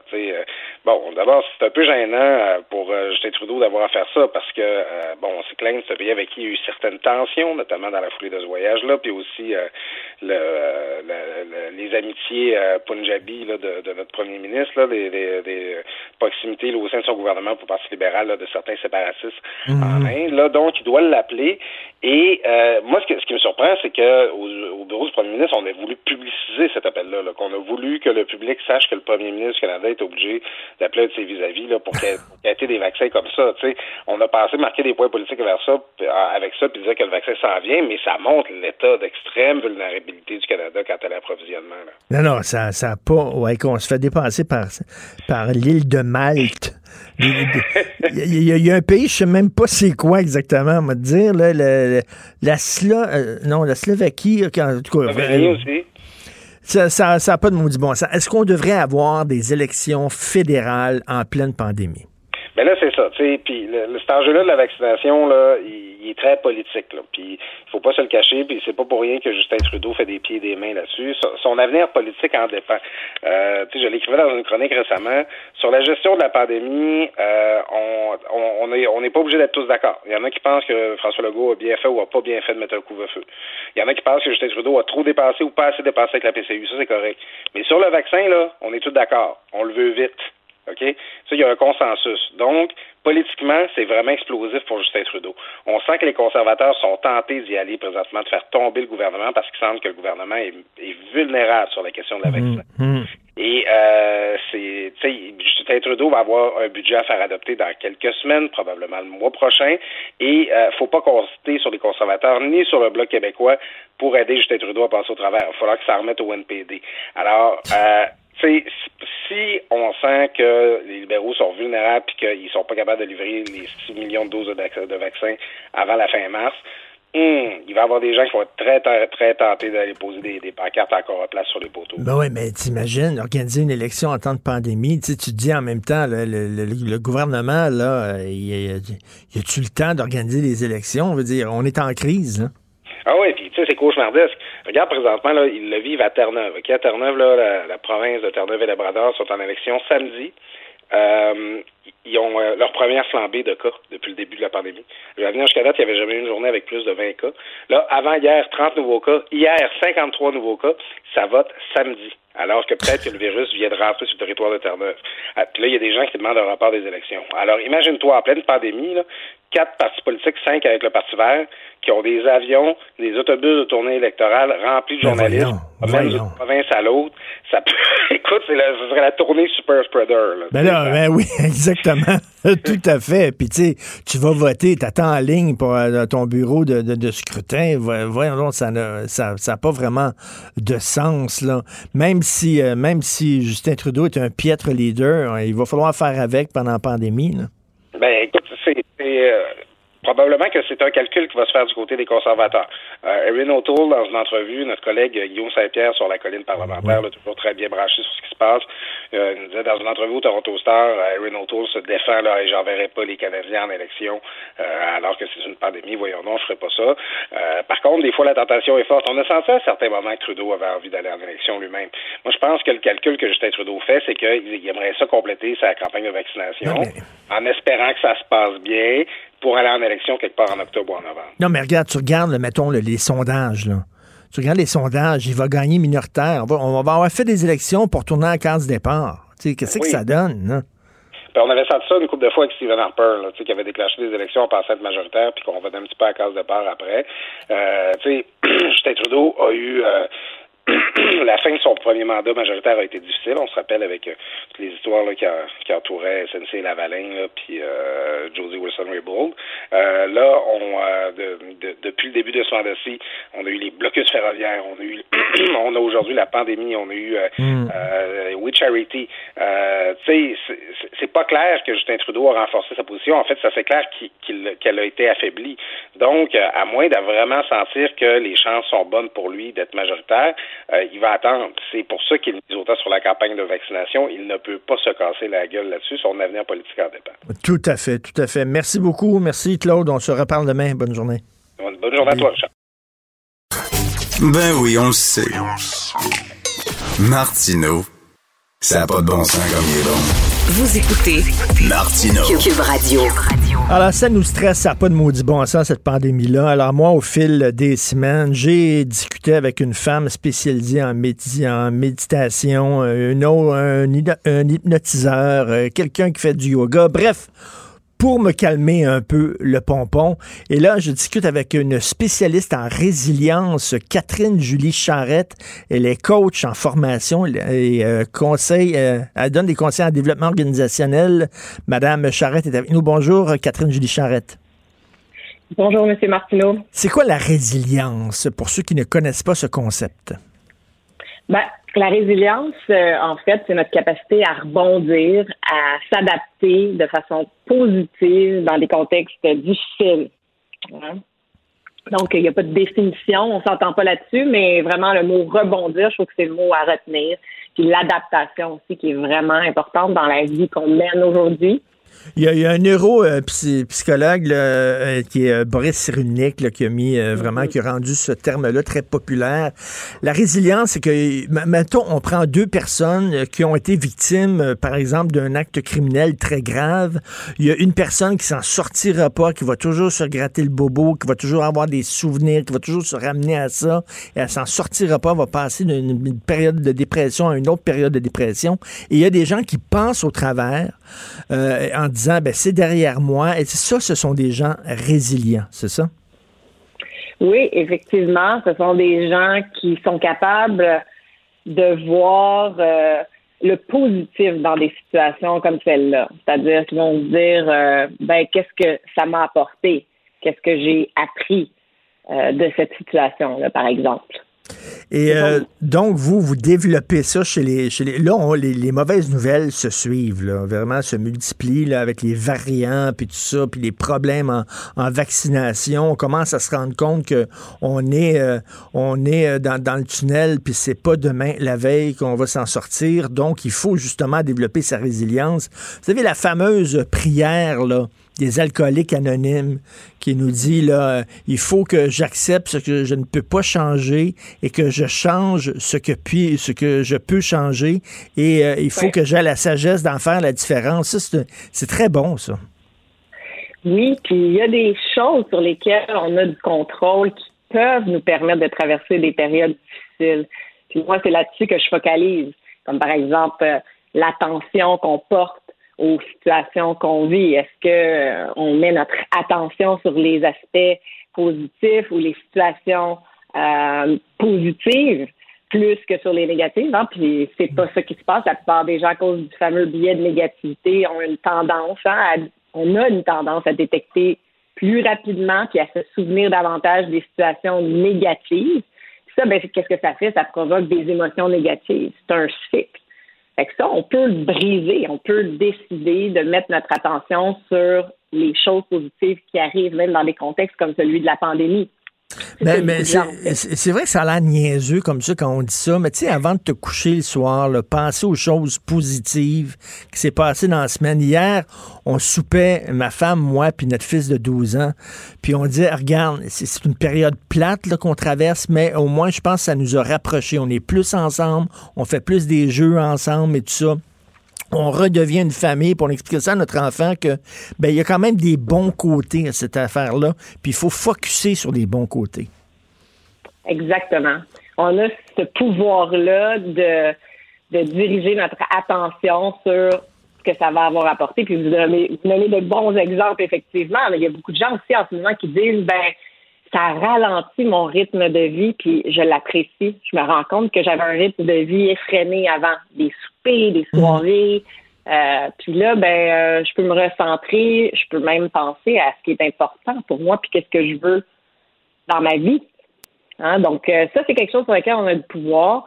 Il y a toutes nos croyances, nos pensées aussi. on ne se rend pas compte de tous ces messages qu'on se répète en boucle dans notre tête, comme euh, j'ai des exemples de croyances comme je suis trop vieux pour changer, je suis faite comme ça, mhm. j'ai pas de diplôme pour viser un autre type de poste. Ça, c'est des pensées, des croyances qui nous drainent. Qui, mhm. quand on prend ça pour des oui. qui nous immobilise finalement, qui nous empêche d'avancer. Et puis, il faut pas perdre son énergie à essayer de changer des choses qu'on ne peut pas contrôler. Les Anglais, ils ont une très belle expression, go with the flow. Euh, assez pas de nager contre le courant si le courant est trop fort. Laisse-toi porter par le courant, puis accepte de dire, tu des affaires que tu contrôles pas. Puis c'est ça la pandémie, c'est ça qui est difficile parce qu'on est, on veut contrôler notre vie. Puis là, on se dit, il y, a une situation qui est plus forte que nous. On peut pas la contrôler, notre vie. Fait que go with the flow. Exactement. Puis vous avez mentionné des choses importantes. C'est comme notre énergie qu'on va passer, qu'on va gaspiller à tenter de contrôler une situation qu'on ne peut pas contrôler. Puis des fois, euh, ben, on va être donc dans le surcontrôle parce qu'on n'en a pas de contrôle dans la mmh. situation. Puis la, la, la stratégie d'adaptation positive dans une situation comme celle-là, c'est de l'accepter puis de lâcher prise. Si c'est ma seule stratégie d'adaptation, c'est pas bon, ça, dans la vie, de toujours lâcher prise. Mais il y a des situations où si je fais pas ça, eh ben, je gaspille mon énergie, ma précieuse énergie. Mais, mais, mais c'est dur, Mme Charrette, Catherine Julie Charrette, de lâcher prise. Ça nous demande une certaine humilité en disant, ben là, je ne peux pas le contrôler. Oui, effectivement, parce qu'il y a une perception négative pour certaines personnes face au lâcher prise. C'est comme de l'abandon. Mais comme vous l'avez si bien dit, euh, les gens résilients, là, ils regardent la situation, puis ils sont capables de voir est-ce c'est quoi les possibilités dans cette situation-là, puis c'est quoi les limites? Puis sur quoi j'ai du contrôle? Des fois, j'en ai pas de contrôle, puis j'ai juste de l'influence. Puis des fois, j'ai hmm. ni contrôle ni influence. Puis faire autrement que de lâcher prise, ben ça va ça va peut-être me rendre malade. Ça va hmm. peut-être me rendre, ça va peut-être me faire faire un burn-out. Et, donc, les gens. Et un autre aussi, un autre, euh, un jour à la fois. On ne mm-hmm. sait pas, là, ça va-tu durer un an, ça va-tu durer un an et demi, je ne le sais pas. Il faut arrêter de penser à ça. Un jour à la fois. Exactement. Puis moi, j'aime me dire aussi quand c'est des situations difficiles, c'est une, une, phase, c'est une période où il y a un début, puis il y a une fin aussi. Moi, c'est quelque chose que j'aime me rappeler dans des situations difficiles. Ça marche avec moi. Puis aussi de se rappeler euh, des choses importantes pour nous, comme des buts. Fait que oui, oui, c'est difficile en ce moment, là, mais après, qu'est-ce qui s'en vient? De, de penser aussi à qu'est-ce que je vais faire après? Qu'est-ce que je vais avoir appris de la pandémie? Et de voir les crises comme des opportunités aussi. Tu sais, il y a encore, là, pour une expression anglophone, le life gives you lemon, you make lemonade. Fait que si la vie te donne, te donne des citrons, euh, au lieu de chialer, j'aime pas les citrons, c'est amer, c'est sûr, ben, tu prends les citrons puis tu fais de la limonade. C'est-à-dire de, même une crise peut être une opportunité. Oui, puis d'ailleurs, euh, il y a Frédéric Lenoir qui a écrit un petit livre là euh, sur euh, la résilience en temps de pandémie, puis il parle beaucoup de ça dans son livre, de, de, de, de l'opportunité que ça apporte cette pandémie. Puis vous semblez très résilient, vous, M. Martineau. En tout cas, je vous écoute tout à l'heure, vous avez de bons trucs. mais je vais vous dire, c'est tout théorique. Je peux vous le dire, c'est tout théorique, mais je suis pas sûr que je suis capable de, de, de, de l'appliquer. Mais j'essaie d'appliquer ça, là, vraiment. Mais il y a des gens qui disent, Mme Charrette, il y a des gens qui viennent au monde résilients, puis il y en a d'autres qui viennent au monde, ils sont pas résilients. Vous, vous dites non, ça peut se développer, la résilience. Oui, ben en fait, euh, je suis contente de ce que vous venez de dire parce que ça me permet de, de nommer quelque chose de fondamental, c'est que c'est un processus dynamique, la résilience. Ça veut dire que j'ai pu être résilient dans un événement A, puis dans un événement, une situation B, je le ferai pas. Fait que c'est jamais acquis. Fait que oui, on dit que euh, il y a une part de génétique dans euh, chez les qui peut contribuer. La génétique peut contribuer à la résilience. Euh, tous nos modèles de référence, le soutien qui est là autour de nous, euh, mais ça, c'est des choses sur lesquelles on n'a pas de contrôle. Puis moi, ben, mon travail, hein, c'est vraiment de d'amener cette, euh, cette, aux gens sur quoi ils ont du contrôle. Puis ça, c'est hmm. l'attention dont on a parlé, les croyances, les pensées, les patterns, de, puis les histoires que je me raconte dans ma tête. J'ai le pouvoir de les changer pour des histoires qui sont beaucoup plus euh, soutenantes, aidantes, euh, qui vont me faire sourire, qui vont me faire voir que oui, c'est dur en ce moment, mais quand même des belles choses. C'est vrai qu'on on, se met dans une prison qu'on a construite nous-mêmes, puis on a la clé des mains. Là. On, pourrait, on pourrait se débarrer de ça. Là. Souvent, on a notre pire geôlier. Absolument. Puis juste euh, l'exercice tout simple qui a, qui, a, fait ses preuves, c'est chaque jour de noter trois choses positives qui sont arrivées dans votre journée. Puis tu sais, ça peut être le sourire de mon garçon ce matin, ça peut être euh, wow, beau soleil, euh, ça peut être bon, j'ai un collègue qui m'a aidé au travail. donc, toutes ces petites choses-là, trois, trois choses chaque jour on sait que ça peut recadrer notre cerveau pour voir plus de positif. Mais vous, vous êtes, Madame Charrette, vous êtes à contre-courant parce que être résilient, ça veut dire je refuse de me voir comme une victime. Je refuse de me définir comme une victime. J'étais victime de quelque chose, mais je suis plus que ça. Or, vous le savez, on vit dans une société où c'est le culte de la victime. C'est savoir qui va être mm-hmm. plus victime que l'autre. Et ça, ça va totalement à l'encontre de ce que vous prônez, vous, là. Oui, puis une partie de, de ma mission, si je peux dire ça, c'est c'est de faire prendre conscience aux gens de leur pouvoir et de leur autonomie. Parce que moi, je travaille principalement euh, dans les entreprises, puis euh, je vois beaucoup de relations parents-enfants. Euh, donc, on est tous CEO de notre vie, là. Puis moi, qui me fait avancer là, beaucoup, c'est c'est ça, c'est de, de faire prendre conscience aux gens qu'ils ont plus de pouvoir qu'ils pensent, hmm. qu'ils prennent ce pouvoir-là pour mener une vie qu'ils ont envie de vivre, une vie qui, qui leur ressemble, une vie en accord avec leurs besoins et leurs valeurs. Mais ça, c'est toute notre, notre éducation hein, qui, qui a fait que notre éducation puis des conditionnements qui datent. Il y en a qui disent que c'est pour ça qu'on est encore là sur Terre. Nous, les humains, c'est euh, euh, cet instinct de survie qui fait qu'on voit plus les menaces hmm. que les opportunités. Parce que ça coûte plus cher de rater une menace que de rater une opportunité. Et, Hein, euh, Donc, rater une menace comme un accident, euh, ça peut mettre ma vie euh, en danger versus rater une opportunité d'être joyeux et euh, heureux pendant une matinée, ben ça, ça, ça coûte moins cher. Est-ce que vous vous encouragez, euh, là, moi je suis dans les médias, mais euh, aussi de, de, de prendre ces distances, là, de pas tout le temps là, écouter les mauvaises nouvelles, puis tout ça, là, écouter de la musique, faire autre chose, se promener dehors dans la rue, euh, slacker un peu. Là? Ben oui, c'est très important. Puis ça, c'est vraiment important parce qu'on est à l'ère de la vitesse. Tout va vite. Puis je crois vraiment que les gens qui sont capables de s'arrêter dans le feu de l'action avant de réagir pour plutôt choisir d'agir, d'être plus conscient, d'avoir des, des comportements plus intentionnels. Juste ça, ça peut faire une différence significative dans nos vies. Tout à fait. Ça a l'air- il y a des gens peut-être cyniques qui nous écoutent, là, puis qui disent ah, ça, c'est des formules creuses. Là, Tout- avant de te coucher, écrire dans un cahier trois petites affaires qui poussent. Mais ça fonctionne, ça marche. Je, veux dire, c'est- je sais que ça a l'air des fois, on dirait des messages qu'on trouve dans les biscuits chinois, là. Mais reste que ça fonctionne. Et moi, je peux vous dire, là, vraiment personnellement, cette pandémie-là euh, fait que je suis une meilleure personne. Je suis convaincu. Chez moi, je suis quelqu'un de très impatient, moi. Et j'ai appris au cours des derniers mois à être patient. À être patient Mm. avec les gens au- autour de moi.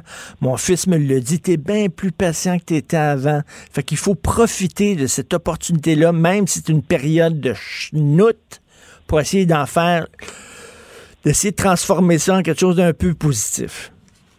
Oui, puis j'aime, je, par rapport à ce que vous avez dit tantôt là, pour les cyniques, moi, ce que j'aime leur répondre, c'est que on peut pas apprécier quelque chose qu'on n'a jamais essayé. Tu peux pas apprécier un bon vin si t'as jamais euh, bu de vin. Fait essaye. Puis après ça, tu verras. Puis d'ailleurs, c'est Serge Marquis, hein, euh, qui a écrit le, le livre Pensez hors le hamster, lui, dans ses conférences. Souvent, il dit ne croyez rien de ce que je vous dis, faites-le. Vous allez voir, ça va donner des nouveaux résultats. Fait que les gens qui sont très analytiques aussi, ben, c'est ça l'approche. Et teste-le. Arrête de chialer, arrête de parler, arrête d'essayer de trouver des contres des, pour pas essayer quelque chose. Fais juste essayer. Puis donne-toi 21 jours pour l'essayer. Après, on en reparlera. Merci, Catherine Julie Charrette. Est-ce que vous avez un site web? Oui. Alors, euh, www.catherinejuliescharrette.com. .com. Alors, on va pouvoir trouver plein de petits trucs là-dessus pour essayer de passer Oui. à travers cette maudite pandémie. Merci beaucoup, Catherine Julie Charrette. Bonne journée. Merci à vous pour l'invitation. Bonne Merci, journée. bonjour. Vous écoutez Martino. Tout ce que vous venez d'entendre est déjà disponible en balado sur l'application ou en ligne au cube.radio. Alors, Luc La Liberté qui est avec nous. Luc, je suis particulièrement content de te parler aujourd'hui parce que je veux parler de Larry Flint. Ah, écoute, c'est euh, c'est un des, des, des nombreux personnages euh, fascinants qui illustre très bien ce que j'explique dans mes cours, euh, à quel point finalement, on en a déjà discuté tous les deux, à quel point nos voisins américains ont des comportements qui sont paradoxaux, une histoire qui est paradoxale. C'est-à-dire qu'on retrouve dans ce pays-là des extrêmes, mais vraiment qu'on retrouve peu dans d'autres pays sur, sur la planète, des extrêmes. Ah, Alors, Donc, la- Larry Flint qui est décédé, qui était l'éditeur, euh, Voilà. l'éditeur de, de Hustler, en fait, qui est un, un- un magazine euh, érotique porno là. Euh, Playboy, c'est de la petite bière à côté d'Hustler. C'était beaucoup plus vulgaire, c'était beaucoup plus grossier. Euh, mais reste que Larry Flint, d'ailleurs, ceux qui n'ont pas vu le film de People versus Larry Flint de. Milos Forman avec Woody Harrelson, c'est le meilleur film jamais fait sur la liberté d'expression. Regardez ça ce week-end. Et Larry Flint est la, incarne fort bien cette idée-là qui dit la- la- protéger la liberté d'expression, ce n'est pas protéger l'expression d'idées avec lesquelles on est d'accord, c'est protéger l'expression d'idées avec lesquelles on est en parfait désaccord.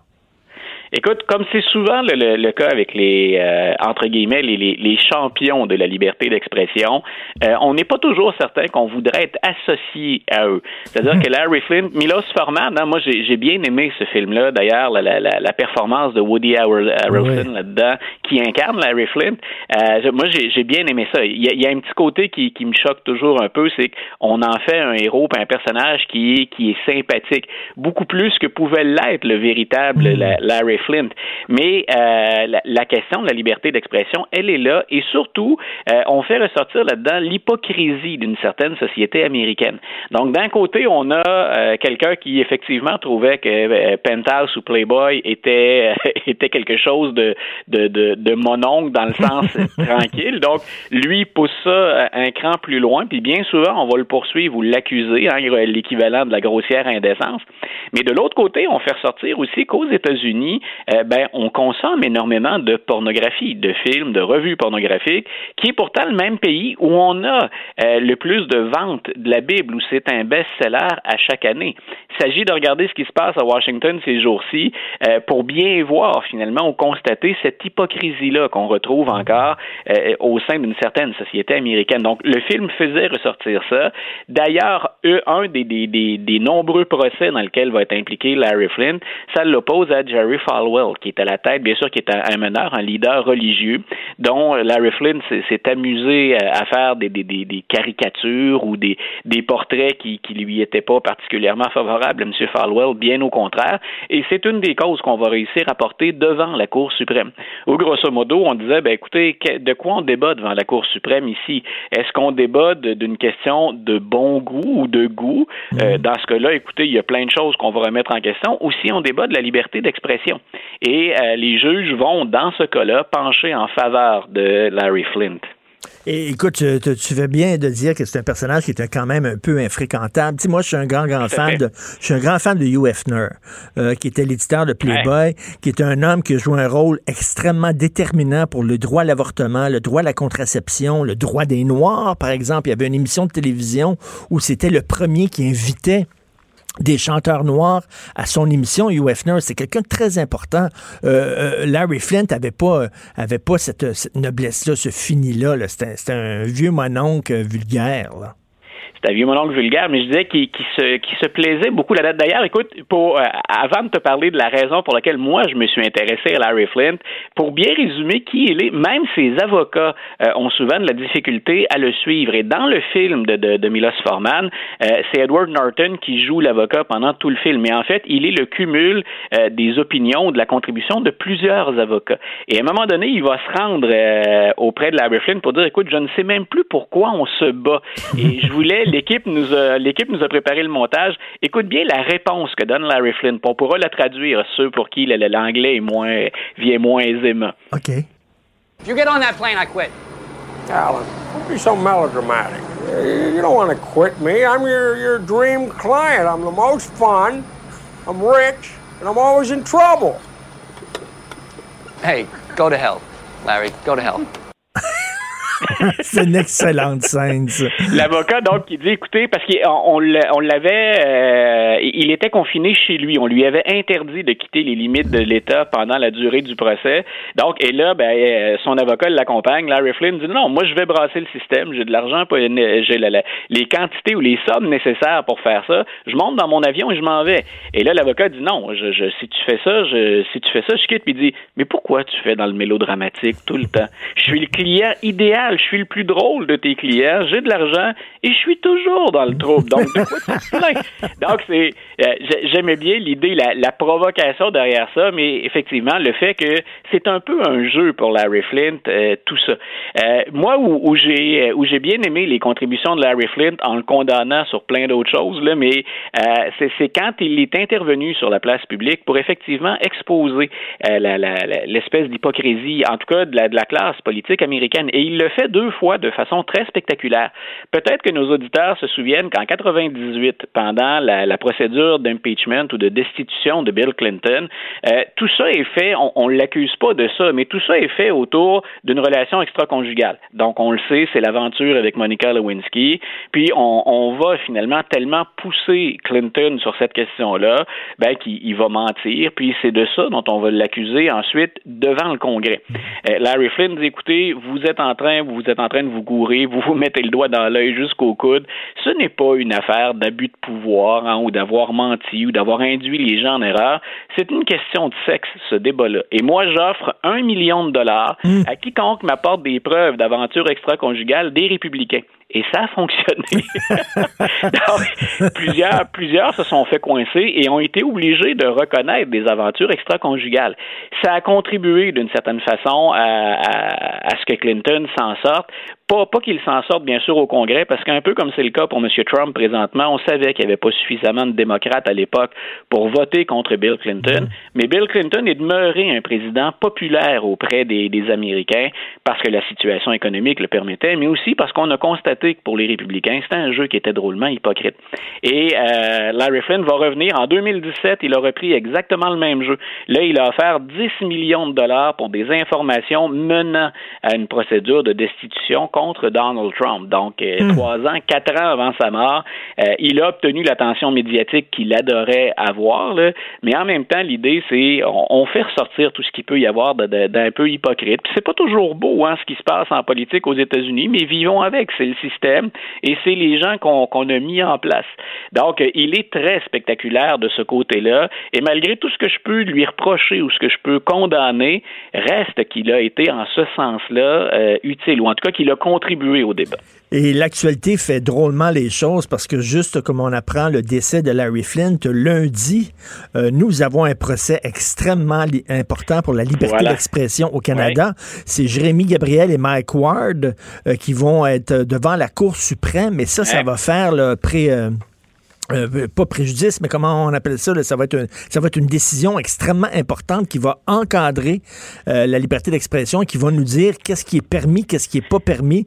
Décision fondamentale tu as eu le même réflexe que moi. J'ai tout de suite pensé à, ce, cette histoire-là, cette cause-là, et j'ai sincèrement hâte. Au-delà, c'est parfois difficile parce qu'on a souvent des, des, réactions émotives. Euh, par exemple, j'ai pas aimé qu'on puisse utiliser des blagues à répétition sur Jérémy Gabriel, mais si on s'éloigne de ça et qu'on remet ce qui est au cœur de l'histoire, la liberté d'expression, euh, je te disais tantôt, je suis pas nécessairement content que Larry Flynn soit notre cheval de bataille quand on défend la liberté d'expression. Personnellement, je suis pas nécessairement content que ce soit Mike Ward qui me permette de débattre là-dessus. Mais la question la plus importante, c'est effectivement où sont les limites de la liberté d'expression au-delà des individus impliqués pour lesquels on peut avoir des réactions plus émotives? Moi, je veux avoir le fond. Que va-t-on retenir? Quelle jurisprudence va-t-on établir avec ça? Et je, vais être une des personnes les plus attentives au déroulement, à l'argumentaire, puis ensuite, bien sûr, à la décision qu'on va rendre. Mais tu sais, je ne suis pas d'accord avec ce que tu, euh, ce que tu dis, mais je me battrai à la mort pour que tu aies le, droit de le dire. Voltaire, ben c'est exactement ça. Les gens qui défendent la liberté d'expression sont souvent des gens qu'on n'aime pas, euh, des gens, des fois, qu'on juge, qu'on jugerait peut-être pas. Euh, tout à fait tout à fait fréquentables, comme Larry Flynn, comme Hugh Hefner, comme Mike Ward. On, on peut ne pas aimer l'humour de Mike Ward, mais reste ben que ces gens-là disent ben, jusqu'où je peux aller? C'est quoi les limites de la liberté d'expression? Voilà. Et, l'autre question, tu vois, le, lien qu'on peut faire, si les gens revoient le, film ou voient pour la première fois le Larry Flint versus euh, The, People, c'est le film de Milos Forman, euh, c'est l'argumentaire qu'on fait devant la Cour suprême. Euh, jusqu'où on va finalement dans, dans, dans l'indignation? Est-ce qu'à partir du moment où quelqu'un s'indigne, des personnages publics s'indignent de propos, de représentations qu'on fait d'eux, ben tout le monde peut s'indigner. Elle est où la limite? À partir de quand ça devient quelque chose d'important? L'indignation. Et on baigne dans une période où, euh, ces temps-ci, à tort ou à raison, tout le monde s'indigne. On le fait beaucoup sur un plan personnel, mais je, pense que ça, c'est un constat. C'est des faits. Il s'agit de couvrir les, les, médias un tout petit peu, la couverture médiatique, et on constate qu'effectivement, il y a de l'indignation partout. Mais à partir de quand ce sont des atteintes à la liberté d'expression? Quand on aura calmé le jeu un peu et que ce sera émotif, c'est ce qui devrait rester Qu'est-ce qu'on change? Qu'est-ce qui est acceptable socialement? Et qu'est-ce qui, au plan légal, est accepté ou rejeté? Mais c'est parfois difficile, hein, quand c'est très, très émotif. C'est pas évident quand on a le nez collé sur la vitrine de prendre un peu de perspective. Donc, moi, j'ai bien hâte de voir ce qui va résulter de, de, de ces, cet, argument, cet argumentaire-là entre euh, Jérémy Gabriel Toi, tu as hâte. Moi, je suis un peu craintif parce que ça va faire quand même jurisprudence. ça va être extrêmement important. Ça va nous dire ça, tu as le droit, ça, tu pas le droit. Et est-ce qu'on veut vraiment que ça soit des juges qui décident qu'est-ce qu'on a le droit de dire ou pas? Je sais pas, on verra, on verra exactement ce qui va ressortir de ça, mais ça va être extrêmement important. Euh, écoute, à, surveiller sur la même question, je sais pas si tu as vu, il y a euh, des gens qui disent maintenant que le gouvernement doit intervenir. Entre autres, on s'est demandé si c'était pas au CRTC que ça devait revenir. Moi, je pense pas que ça soit dans leur corde ou qu'ils ont les compétences pour, mais il y a cette liberté d'expression sur le web dont il est beaucoup question aussi. Jusqu'où on peut se permettre de faire la chasse ou de condamner les propos haineux. Et Dieu sait qu'il y en a sur les réseaux sociaux. Donc, euh, ça va être aussi un autre débat. C'est le prolongement finalement de ce qu'on fait actuellement avec Gabriel et Ward ou de ce dont on parlait avec Larry Flint aux États-Unis. Mais ça va être un autre débat. Si on fait ça, qui prend ça en charge et comment mm. gère-t-on ça? Et puis, a-t-on les moyens de gérer ça? Sur le web, c'est pas mal de gens, ça, à, rencontrer ou à classer. En tout cas, tu me donnes euh, envie de revoir euh, ce film-là que j'avais vu seulement à sa sortie. Je ne l'avais pas revu d'ici là. Donc, euh, The People versus Larry Flint de Milos Forman avec Woody Harrelson. Merci beaucoup. Bonne semaine, Luc. Bonne semaine, Richard. Salut. C'est vrai qu'on aime autant qu'on déteste, Martineau. C'est sûrement l'animateur le plus aimé au Québec. Vous écoutez Martineau. Cube Radio. Le, commentaire de Mathieu Boccoté, dépensé pas comme les autres. Mathieu, dans le devoir, Michel David, aujourd'hui, qui est cinglant euh, concernant l'agrandissement du euh, collège Dawson. Euh, est-ce que tu trouves, toi, que la CAQ est beaucoup trop timide dans sa défense de la langue française? Ben, la CAQ a, bien commencé son mandat avec sa, la loi sur la laïcité. C'était quand même un dossier qui traînait depuis la querelle, des accommodements raisonnables 2007-2008. Euh, et là, il fallait une réponse politique à ça. Puis à travers la laïcité, c'est tout un modèle d'intégration qui s'affirmait. C'est un geste d'affirmation nationale pour euh, les Québécois. C'est une manière de marquer une rupture avec le multiculturalisme canadien. Donc ça, c'était une étape. Le problème de la CAQ, je crois, c'est de considérer que ça, c'était non seulement un début, mais c'est aussi la fin. Euh, c'est-à-dire, on a fait le grand geste nationaliste et ensuite on peut ranger nos armes. Or, elle a oublié que la question linguistique, elle, même si elle s'est refroidie euh, à la fin des années 90, début des années 2000, elle revient aujourd'hui devant l'anglicisation non seulement de Montréal, mais de Laval, que la tendance à l'anglicisation s'accélère, les projections démographiques sont plus qu'inquiétantes, il suffit de lire là-dessus euh, Jacques Hull, on peut lire Frédéric Lacroix, et ainsi de suite. Donc, on voit la situation qui se dessine. Et là, il y a le, quelques enjeux linguistiques qui se présentent. Le renforcement de la loi 101, bon, ben, on nous annonce que c'est pour demain, mais c'est demain, puis toujours demain, puis toujours demain, puis on sent que la loi 101 hmm. qui va arriver risque d'être assez faible. Et là, l'objet Dawson est d'une importance capitale. Parce que Dawson, c'était quoi? C'était finalement, c'est devenu le, ça devient le plus gros cégep euh, au Québec. Donc, le plus gros cégep au Québec est un cégep anglais, premièrement. Deuxièmement, c'est vu comme le cégep d'excellence, l'institution de référence. Hein. C'est-à-dire, c'est euh, donc une forme de, de préjugé presque colonial, comme quoi si on veut vraiment atteindre l'excellence au Québec, c'est McGill ou Dawson, sinon on peut se rabattre sur la langue française. Et surtout, c'est un cégep qui a abusé de ses droits et privilèges pour s'étendre sans cesse. Et là, aujourd'hui, donc, il y a la question du financement de Dawson, l'agrandissement de Dawson.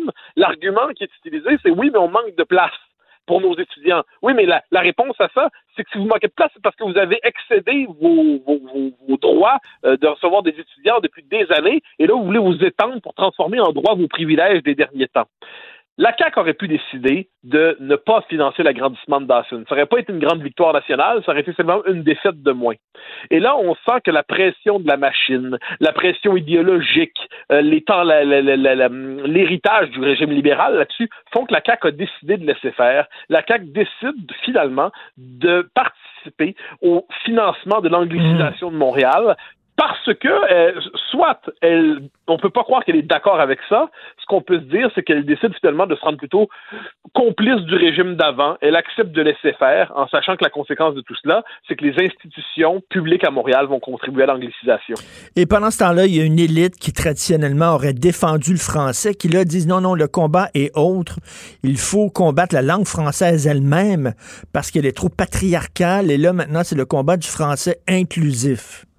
Oui, ben, en fait, c'est le rapport trouble au français. C'est-à-dire le français qui était jusqu'à tout récemment on croyait en Amérique que c'était une langue fragilisée, que c'était la trace de la diversité culturelle, que le français c'était la langue minoritaire par excellence en Amérique.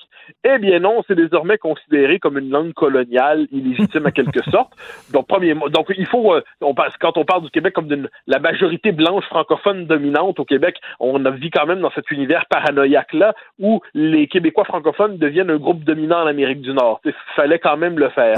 Et là, il y a aussi dans l'université une partie de nos élites dites progressistes, qui considèrent que l'objet désormais, c'est la décolonisation de la langue française. Comment? En la, en la délivrant de son emprise patriarcale. Donc là, c'est tout le combat pour le français dit inclusif, qui est un français assuré, massacré, illisible. Euh, c'est un français qu'on cherche véritablement à transfigurer idéologiquement. C'est un français orwellien, orwellisé. C'est un français devenu une langue diversitaire avec non seulement des îles, des L, mais des, des yel, des seuleux, euh, des, là, des, des mots qu'on invente pour parler, euh, pour parler le, le non-genré ou le post-genré. Donc, alors que la question linguistique qui devrait nous hanter, nous habiter, c'est la disparition progressive du fait français au Québec et la capitulation de nos élites qui pensent toujours qu'aujourd'hui, ce qu'il faut, c'est aller vers l'anglais, toujours plus d'anglais. Comme si finalement les Québécois étaient prisonniers de leur langue et l'anglais leur permettrait d'embrasser l'universalité nord-américaine. Au même moment, une partie de nos élites sont dans la névrose diversitaire et veulent déconstruire la langue française comme si c'était un carcan dont on devait se délivrer. Dans les deux cas, on est, euh, c'est comme si on voulait se délivrer de soi-même. Mais c'est ça la logique progressiste, hein, c'est de t'extirper de t'amener vers l'avenir, c'est-à-dire euh, extirper la langue de son histoire, de son passé, extirper l'être humain de, de, son carcan biologique. Euh, c'est de faire comme si il n'y avait plus de passé, il n'y avait plus de racines, on peut faire ce qu'on veut avec n'importe quoi.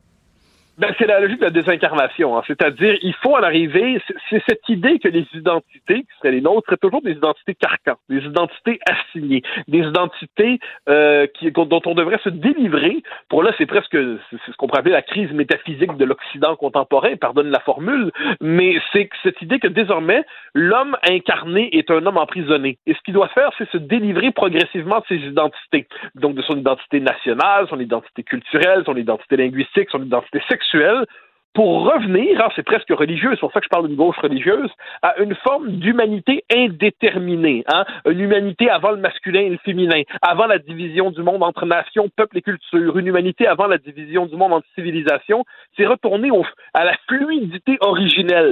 C'est pas pour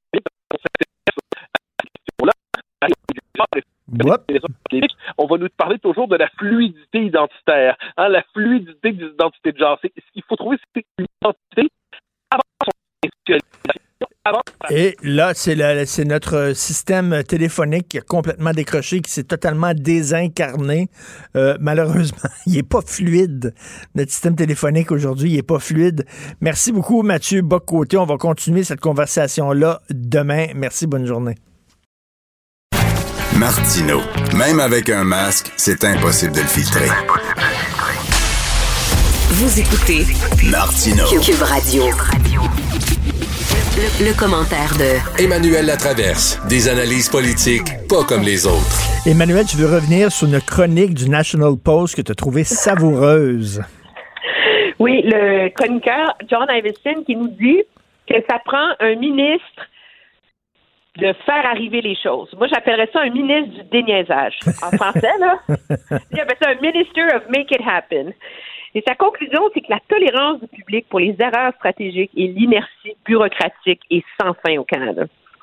Et les histoires, et il nous raconte trois cas en particulier, euh, qui méritent la peine quand même. Je pense c'est le genre d'histoire, ça fait partie des, des détails de ce qui se passe en coulisses qu'on ne voit pas, mais qui ont de quoi nous alarmer.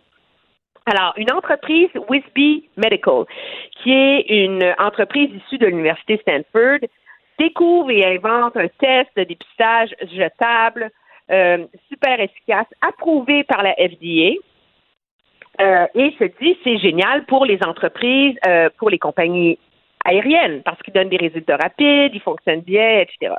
Alors là, il parle au ministre de l'Innovation et il propose, il commence des discussions pour ouvrir une usine pour en fabriquer au Canada? C'est pas beautiful, ça? Ben oui. Hein? Créer des emplois, trouver des solutions, contrôler notre chaîne d'approvisionnement. Et là, ils sont invités par une compagnie aérienne pour venir faire une démonstration. Alors, pour y arriver, les allers-retours négociés, etc., ils demandent une exemption des quarantaines. Comme il y a plein de travailleurs essentiels et de gens qui en ont là, entre le Canada et les États-Unis, là, en disant que.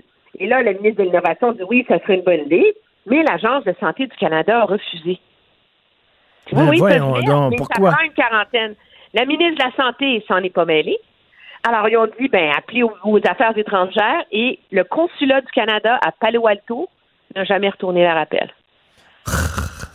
Que, morale l'histoire, l'usine, pour qu'on, qu'on- des tests rapides, ne sera pas construite au Canada et ils n'ont même pas essayé de faire homologuer leurs produits ici au Canada. Après ça, on a une belle histoire. L'Agence de santé du Canada a refusé une offre de Honeywell pour dévouer une ligne de production au Canada entière à des N95. Hum, bon, ça serait utile. Là. Il y a Ben oui. on a vu là, la vie de la santé publique, la CNESST, ça prend des N95 pour le personnel de la santé en zone chaude. On va en avoir besoin de beaucoup plus. Non, c'est correct. On n'en a pas besoin. C'est pas une priorité en ce moment. J'en ai une autre pour toi. Un ancien dirigeant de BlackBerry qui travaille pour une compagnie qui, euh, qui était en train de développer un test pour la laine, pour euh, découvrir la nécrose, etc. Ils se sont dit, Oh, mon Dieu, on pourrait transformer ça pour que ça soit un test de dépistage. Et là, quand le gouvernement a fait des appels d'offres tu sais, pour des solutions innovantes face à la pandémie, on lui a dit que c'était pas assez avancé son projet, qu'on voulait des trucs qui étaient presque clés en main seulement. Alors, qu'est-ce qui est arrivé? Ben, il s'est- tourné vers les États-Unis, puis c'est un contracteur militaire américain qui a adopté sa Ben, technologie. Emmanuel, tu sais ce qui est inquiétant là-dedans, c'est pas qu'il y a de l'inertie bureaucratique, comme tu le dis, c'est qu'on est rendu qu'on l'accepte en disant ça fait partie des choses. Le, le slogan, la devise du Canada, ça devrait être shit happens. Ça oui, être- mais et, et on, on tolère qu'il y ait des gens qui ont reçu la PCU pour rien, parce que bon, c'est la pandémie, il fallait aller vite, etc.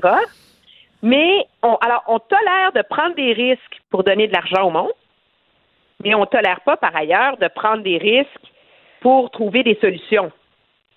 Pourquoi? Parce que j'essaie de j'essaie de ramener ça au débat qui fait rage au Québec en ce moment sur le dépistage rapide, le faible taux de le- les tests rapides, la ventilation dans les écoles, etc. On est dans un contexte où les gouvernements ont toujours invoqué la science pour toutes les décisions qu'ils prennent, mais là, la science, finalement, est devenue une justification pour pas innover.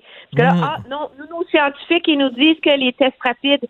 Mais moi, pourquoi t'as pas un, un ministre qui met son poing sur la table et dit, gars, je m'en fous, trouvez-moi une façon que ça marche? Hmm.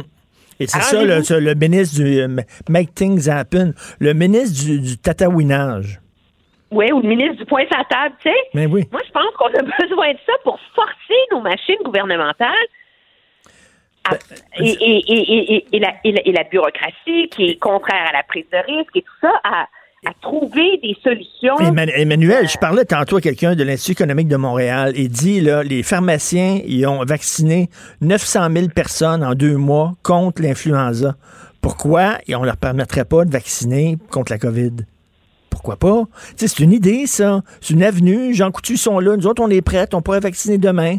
Mais non, ça Oui. niaise. Non, non, mais je vais te donner un, un autre exemple. Au Québec, en ce moment, le nombre de personnes qui se fait dépister est absolument horrifiant, OK? C'est comme, tu sais, 25, 20, 19, ça, on se rend à 32 000. là. Oh mon Dieu, on est content, alors que l'objectif, c'est minimum 35, peut-être même 40. Et l'argument, c'est de dire, ah oui, mais il y a moins de gens qui ont des symptômes. OK, mais trouver une parce qu'il y a quand même 36% des gens qui sont asymptomatiques. Mais oui! Et là, ben, on, on accepte ça. Moi, c'est ce que je ne comprends pas dans la gestion. En, en- à- à- je lisais dans le Toronto Star ce matin, à Toronto, pour rejoindre les populations vulnérables qui sont peu susceptibles de vouloir se faire tester, ils ont pris des groupes communautaires qui font du porte-à-porte dans les grosses tours là, Hmm. de gens défavorisés. Font du porte-à-porte, puis ils leur offrent de venir les tester. En disant, OK, la semaine prochaine, on va être dans le building tel jour, voulez-vous faire tester au cas où, etc. Je veux dire, il faut trouver des solutions innovantes mais- mais- au lieu de toujours être dans nos petites cases. Mais si les gens ne se fâchent pas, euh, les, les- les- les élus, ils ressentiront pas de, de pression de changer leur façon de faire. Qu'est-ce que ça prend pour que les gens se fâchent? Je sais pas. J'ai. On a, un niveau, on a un niveau de tolérance à l'inertie qui est hallucinant. Et on a un niveau de tolérance en ce moment face à ce qu'on nous impose qui est hallucinant. Moi, je te dirais, puis je veux pas faire une chronique pour casser du sucre sur le, le, le dos de M. Legault, là, c'est pas ça, mais là, là, on est dans un grand débat, là, c'est sur faudrait mettre des barrages entre le Québec et l'Ontario. OK? À cause du variant. OK? Là, là, c'est la menace. Les Anglais vont venir nous infecter, tu sais. Parce qu'il y a beaucoup de cas en Ontario. En Ontario, hier, il y avait 1072 cas. Québec en a 989. C'est laquelle la province où il y a le plus de COVID? C'est le Québec, hein? Mm. L'Ontario a 60% plus de monde. Donc, si tu prenais le nombre de cas qu'il y avait en Ontario au de la population, c'est comme s'il y avait eu 630 cas au Québec hier. Tu prends le nombre de cas à Toronto, il y a le même nombre de cas par jour qu'à Montréal, puis ils ont une population 60 fois plus élevée. Mm. Mais on va mettre des barrages entre le Québec Ben et oui. l'Ontario pour faire oublier qu'on ne sait pas sont où les variants au Québec. Alors, alors que nos pires ennemis, c'est pas les Anglais de l'Ontario, nos pires ennemis, c'est nous autres mêmes. Non, non, mais c'est, je sais pas, là, qu'est-ce que ça prend. Tu, sais, tu vois, dans des pays, des fois, les gens sortent dans la rue avec des balais, puis demandent un ménage dans le gouvernement, ils sont fâchés. Nous autres, on a un niveau de tolérance, là. à- à- à- à- les gens sortent pas parce que à partir du moment où tu contestes, c'est vu qu'on Ben comme, oui. un, un- comme un complotiste, là, je pense. là. Mais est-ce que ça prend pas euh, un, un reset, là, tu sais? Je veux dire, il y a une partie du Canada où les gens vont au restaurant en ce moment, là. Ça s'appelle la Colombie-Britannique, là. Bah. Arrête, je vais prendre un avion, m'aller là. Je, me souviens même plus. Je- je- non, mais je me souviens même plus c'est quoi. Hey, hey, euh, Emmanuel, après-midi, je vais au Musée des Beaux-Arts de Montréal voir une exposition. Je suis tout énervé. Énervé, énervé, là, comme, euh, comme si ça faisait. euh, tu sais, rien pour aller voir des toiles, des peintures, ça je suis tout excité pour te dire, là. Ben, c'est contemplatif, ça va être bon si ton zen. Faut pas t'ailles dans la rue manifester. Ah, c'est incroyable le niveau de tolérance, c'est ça. Shit happens, on hausse les épaules, puis on dit, ben oui, mais qu'est-ce que tu veux, la machine est grosse, c'est comme ça. C'est normal. Mais- Regarde, avec, avec tous les ratés qu'il y a eu de, de Justin Trudeau, s'il y avait une élection aujourd'hui, il gagnerait. Non, mais il C'est fait ça que son possible. Puis M. Legault fait son possible. Ils font ça possible. Puis, les gens sont. Et je pense que les gens ont tellement compris que les gouvernements sont des bêtes indomptables par les politiciens qu'ils acceptent ça. Mm. C'est là qu'on en est rendu. On n'exige plus l'excellence. Non. Ah non, ça c'est trop, là. Non, non. Il faut hein, prendre les gens comme ici. Ils font son possible. Il est fin, puis il fait son possible. My God. Merci. Merci Ça beaucoup de faire, de faire plus que ton possible, Emmanuel. Merci. Toi, on devrait te nommer ministre du poing sur la table. Salut, Emmanuel Latraverse. C'est fou, euh, Benoît, le, Ah. le degré de tolérance qu'on a vis-à-vis l'incompétence. Là, là, moi, je, ce matin, là, c'était, c'est comme là, sais-tu que l'Inde, qui va fournir des vaccins au Canada, fait partie des 20 pays les plus pauvres sur est- la planète? On est rendu là. Numéro 19 sur 20, l'Inde. Revenu per capita, 2141 dollars. C'est, tu sais quoi le revenu per capita au Canada? 46 fucking 1000 dollars. C'est pas parce qu'on n'est pas, on n'a pas d'argent qu'on n'a pas des vaccins, parce qu'on est mené par une gang de cabochons qui savent pas négocier. On, on est à Westmount, puis on va demander de l'aide alimentaire à, à Hochelaga Maisonneuve. C'est ça. Pouvez-vous nous donner des légumes ça, de la On se viande? présente dans les fils devant les banques alimentaires, puis on donne des coups de coude dans les dents des pauvres qui sont devant nous. Mais parce que nous, on doit être, euh, on, tu sais, on doit être traité avant tout le monde. Écoute, euh, je te, je te jure. En passant, j'ai écouté, euh, en m'en venant, j'écoutais CBC. J'aime ça écouter CBC. Matt Galloway, qui est la pleureuse en chef, euh, sais, dès qu'il est capable de placer le mot raciste systémique, surtout au Québec, Ben. il s'en fait plaisir. Ben. Il se fait plaisir. Puis là, il y avait l'avocat, l'avocate de M. Camara. Et là, écoute, c'était. les- on n'écoute pas la radio anglophone, nous autres. là. On ne sait pas ce qu'on dit de nous. Mais c'était d'une gang de baveux. Et c'est quoi? Ils ont oublié les deux prix Nobel. là. Galloway, la pleureuse de CBC, disait. euh, a jamais mentionné que la- le policier qui a été attaqué s'appelle Sanjay Vig. C'est même pas, c'est même pas un, un de souche. là. C'est pas, euh, tu sais, euh, les crapules que nous sommes, là, les Ben oui. le dos tremblé, tout ce, ce, ce petit race-là, là, nous autres, là, c'était pas ça. Mais jamais ils mentionnent ça. Et là, à peine, ils disent oui, mais là, le- là, il y a une enquête, pas par le même corps policier, mais c'est sûr que ça sera pas transparent, c'est sûr. Écoute, d'une malhonnêteté intellectuelle, moi, je vous invite de temps en temps à lire les journaux anglophones, à écouter la radio anglophone, à regarder la télé anglophone, à quel point on nous dépeint comme des racistes, comme euh, Valérie Plante, là, à l'hôtel Ben ouais. de ville nous dépeint comme des racistes, des malhonnêtes, des croches, des crosseurs. Vous savez, c'est. Et nous autres, on ne dit pas un mot. On nous autres, on se fait taper sa gueule, puis on se fait cracher dessus, puis on dit rien. La pleureuse, Matt Galloway. Écoute, lui, là, euh, à tous les matins, il est, il est de 9h à 10h, je sais pas trop, là, je m'en viens pas, c'est pas une forme de racisme, ça, de tout le temps chialer contre les Ben. Québécois de souche? Non, non, Ah, parce que nous, on est, des- on est le, le diable en boîte, là, tu sais. Hey, ça a l'air que tu as reçu euh, Marguerite Blais? Ben oui. T'es chanceux. Ben Elle me parle pas, moi. Elle veut parle pas me parler, Elle non. veut pas te parler? Non, je me suis chicané avec une fois. Mais qui veut te parler, là? Ben, ben du monde. Pascal Bérubé veut me parler. Et à midi, on va parler de Marguerite Blais. Parce qu'il y a, il y a un an, euh, elle visitait son centième C- CHSLD. Mais de toute évidence, Marguerite Blais, c'est pas quelle, po- quelle question poser quand elle visite un CHSLD. À, à part, voulez-vous danser grand-mère, là? Elle n'a pas grand question à poser. Elle en a visité 100, Asti, puis elle n'a pas vu les problèmes de gestion. Attends une minute, t'étais ministre sous, sous Jean Charest. C'est pas comme ça les elle venait de dates? débarquer, Veux-tu là? les dates? De 2007 à 2012, elle était ministre responsable des aînés avec euh, les libéraux. De 2012 à 2014, faut pas oublier, elle était porte-parole officielle des aînés dans l'opposition. Et de 2018 à 2021, ministre encore des aînés. Elle les aime. Je veux bien, mais elle n'est pas compétente. Mais tu Je peux pas aimer le Canadien, mais t'es pas un bon entraîneur. pas le coacher, là. Mais là, on a besoin d'une coach. On a besoin de quelqu'un de redevable. C'est jamais de sa faute à elle. C'est de la faute à Charest, de la faute à Couillard, faute à Legault, ta faute à toi, ma faute à moi, mais elle, Marguerite Blais. Puis sais-tu quoi? Avant de se présenter pour la CAQ, une semaine avant, elle était à une levée de fonds libérale. Tu liras le, le Mhm, livre de Paul mhm, Saint-Pierre Plamondon qui s'est présenté contre elle. Elle dit Marguerite Blais, je ne sais pas ce qu'elle fait là. Puis je sais pas ce qu'elle a à montrer.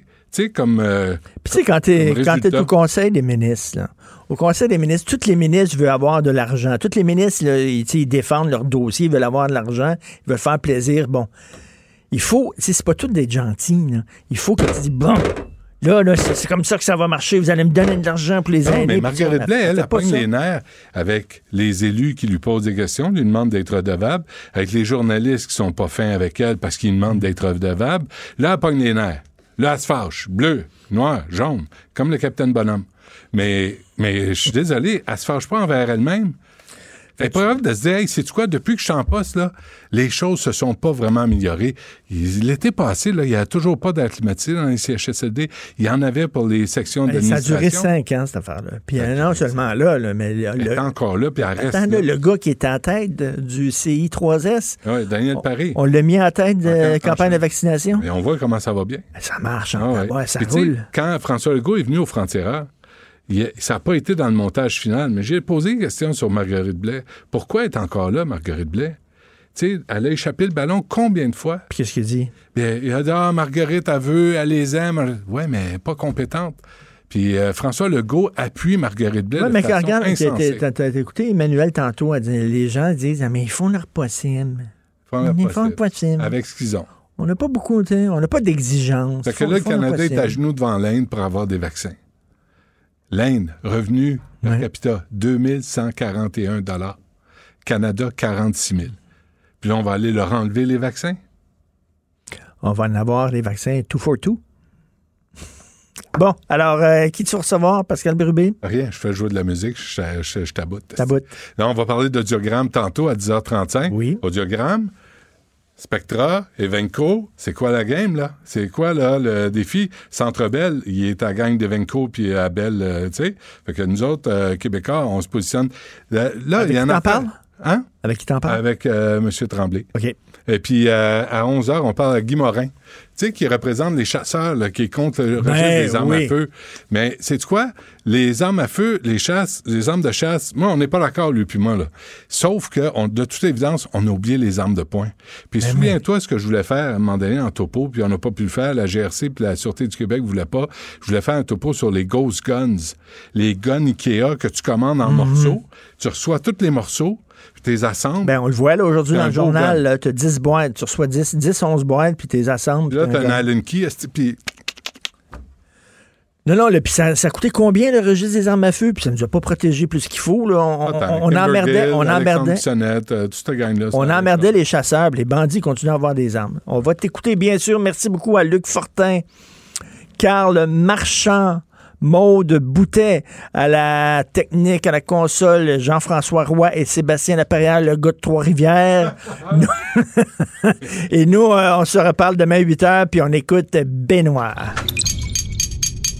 Cube Radio.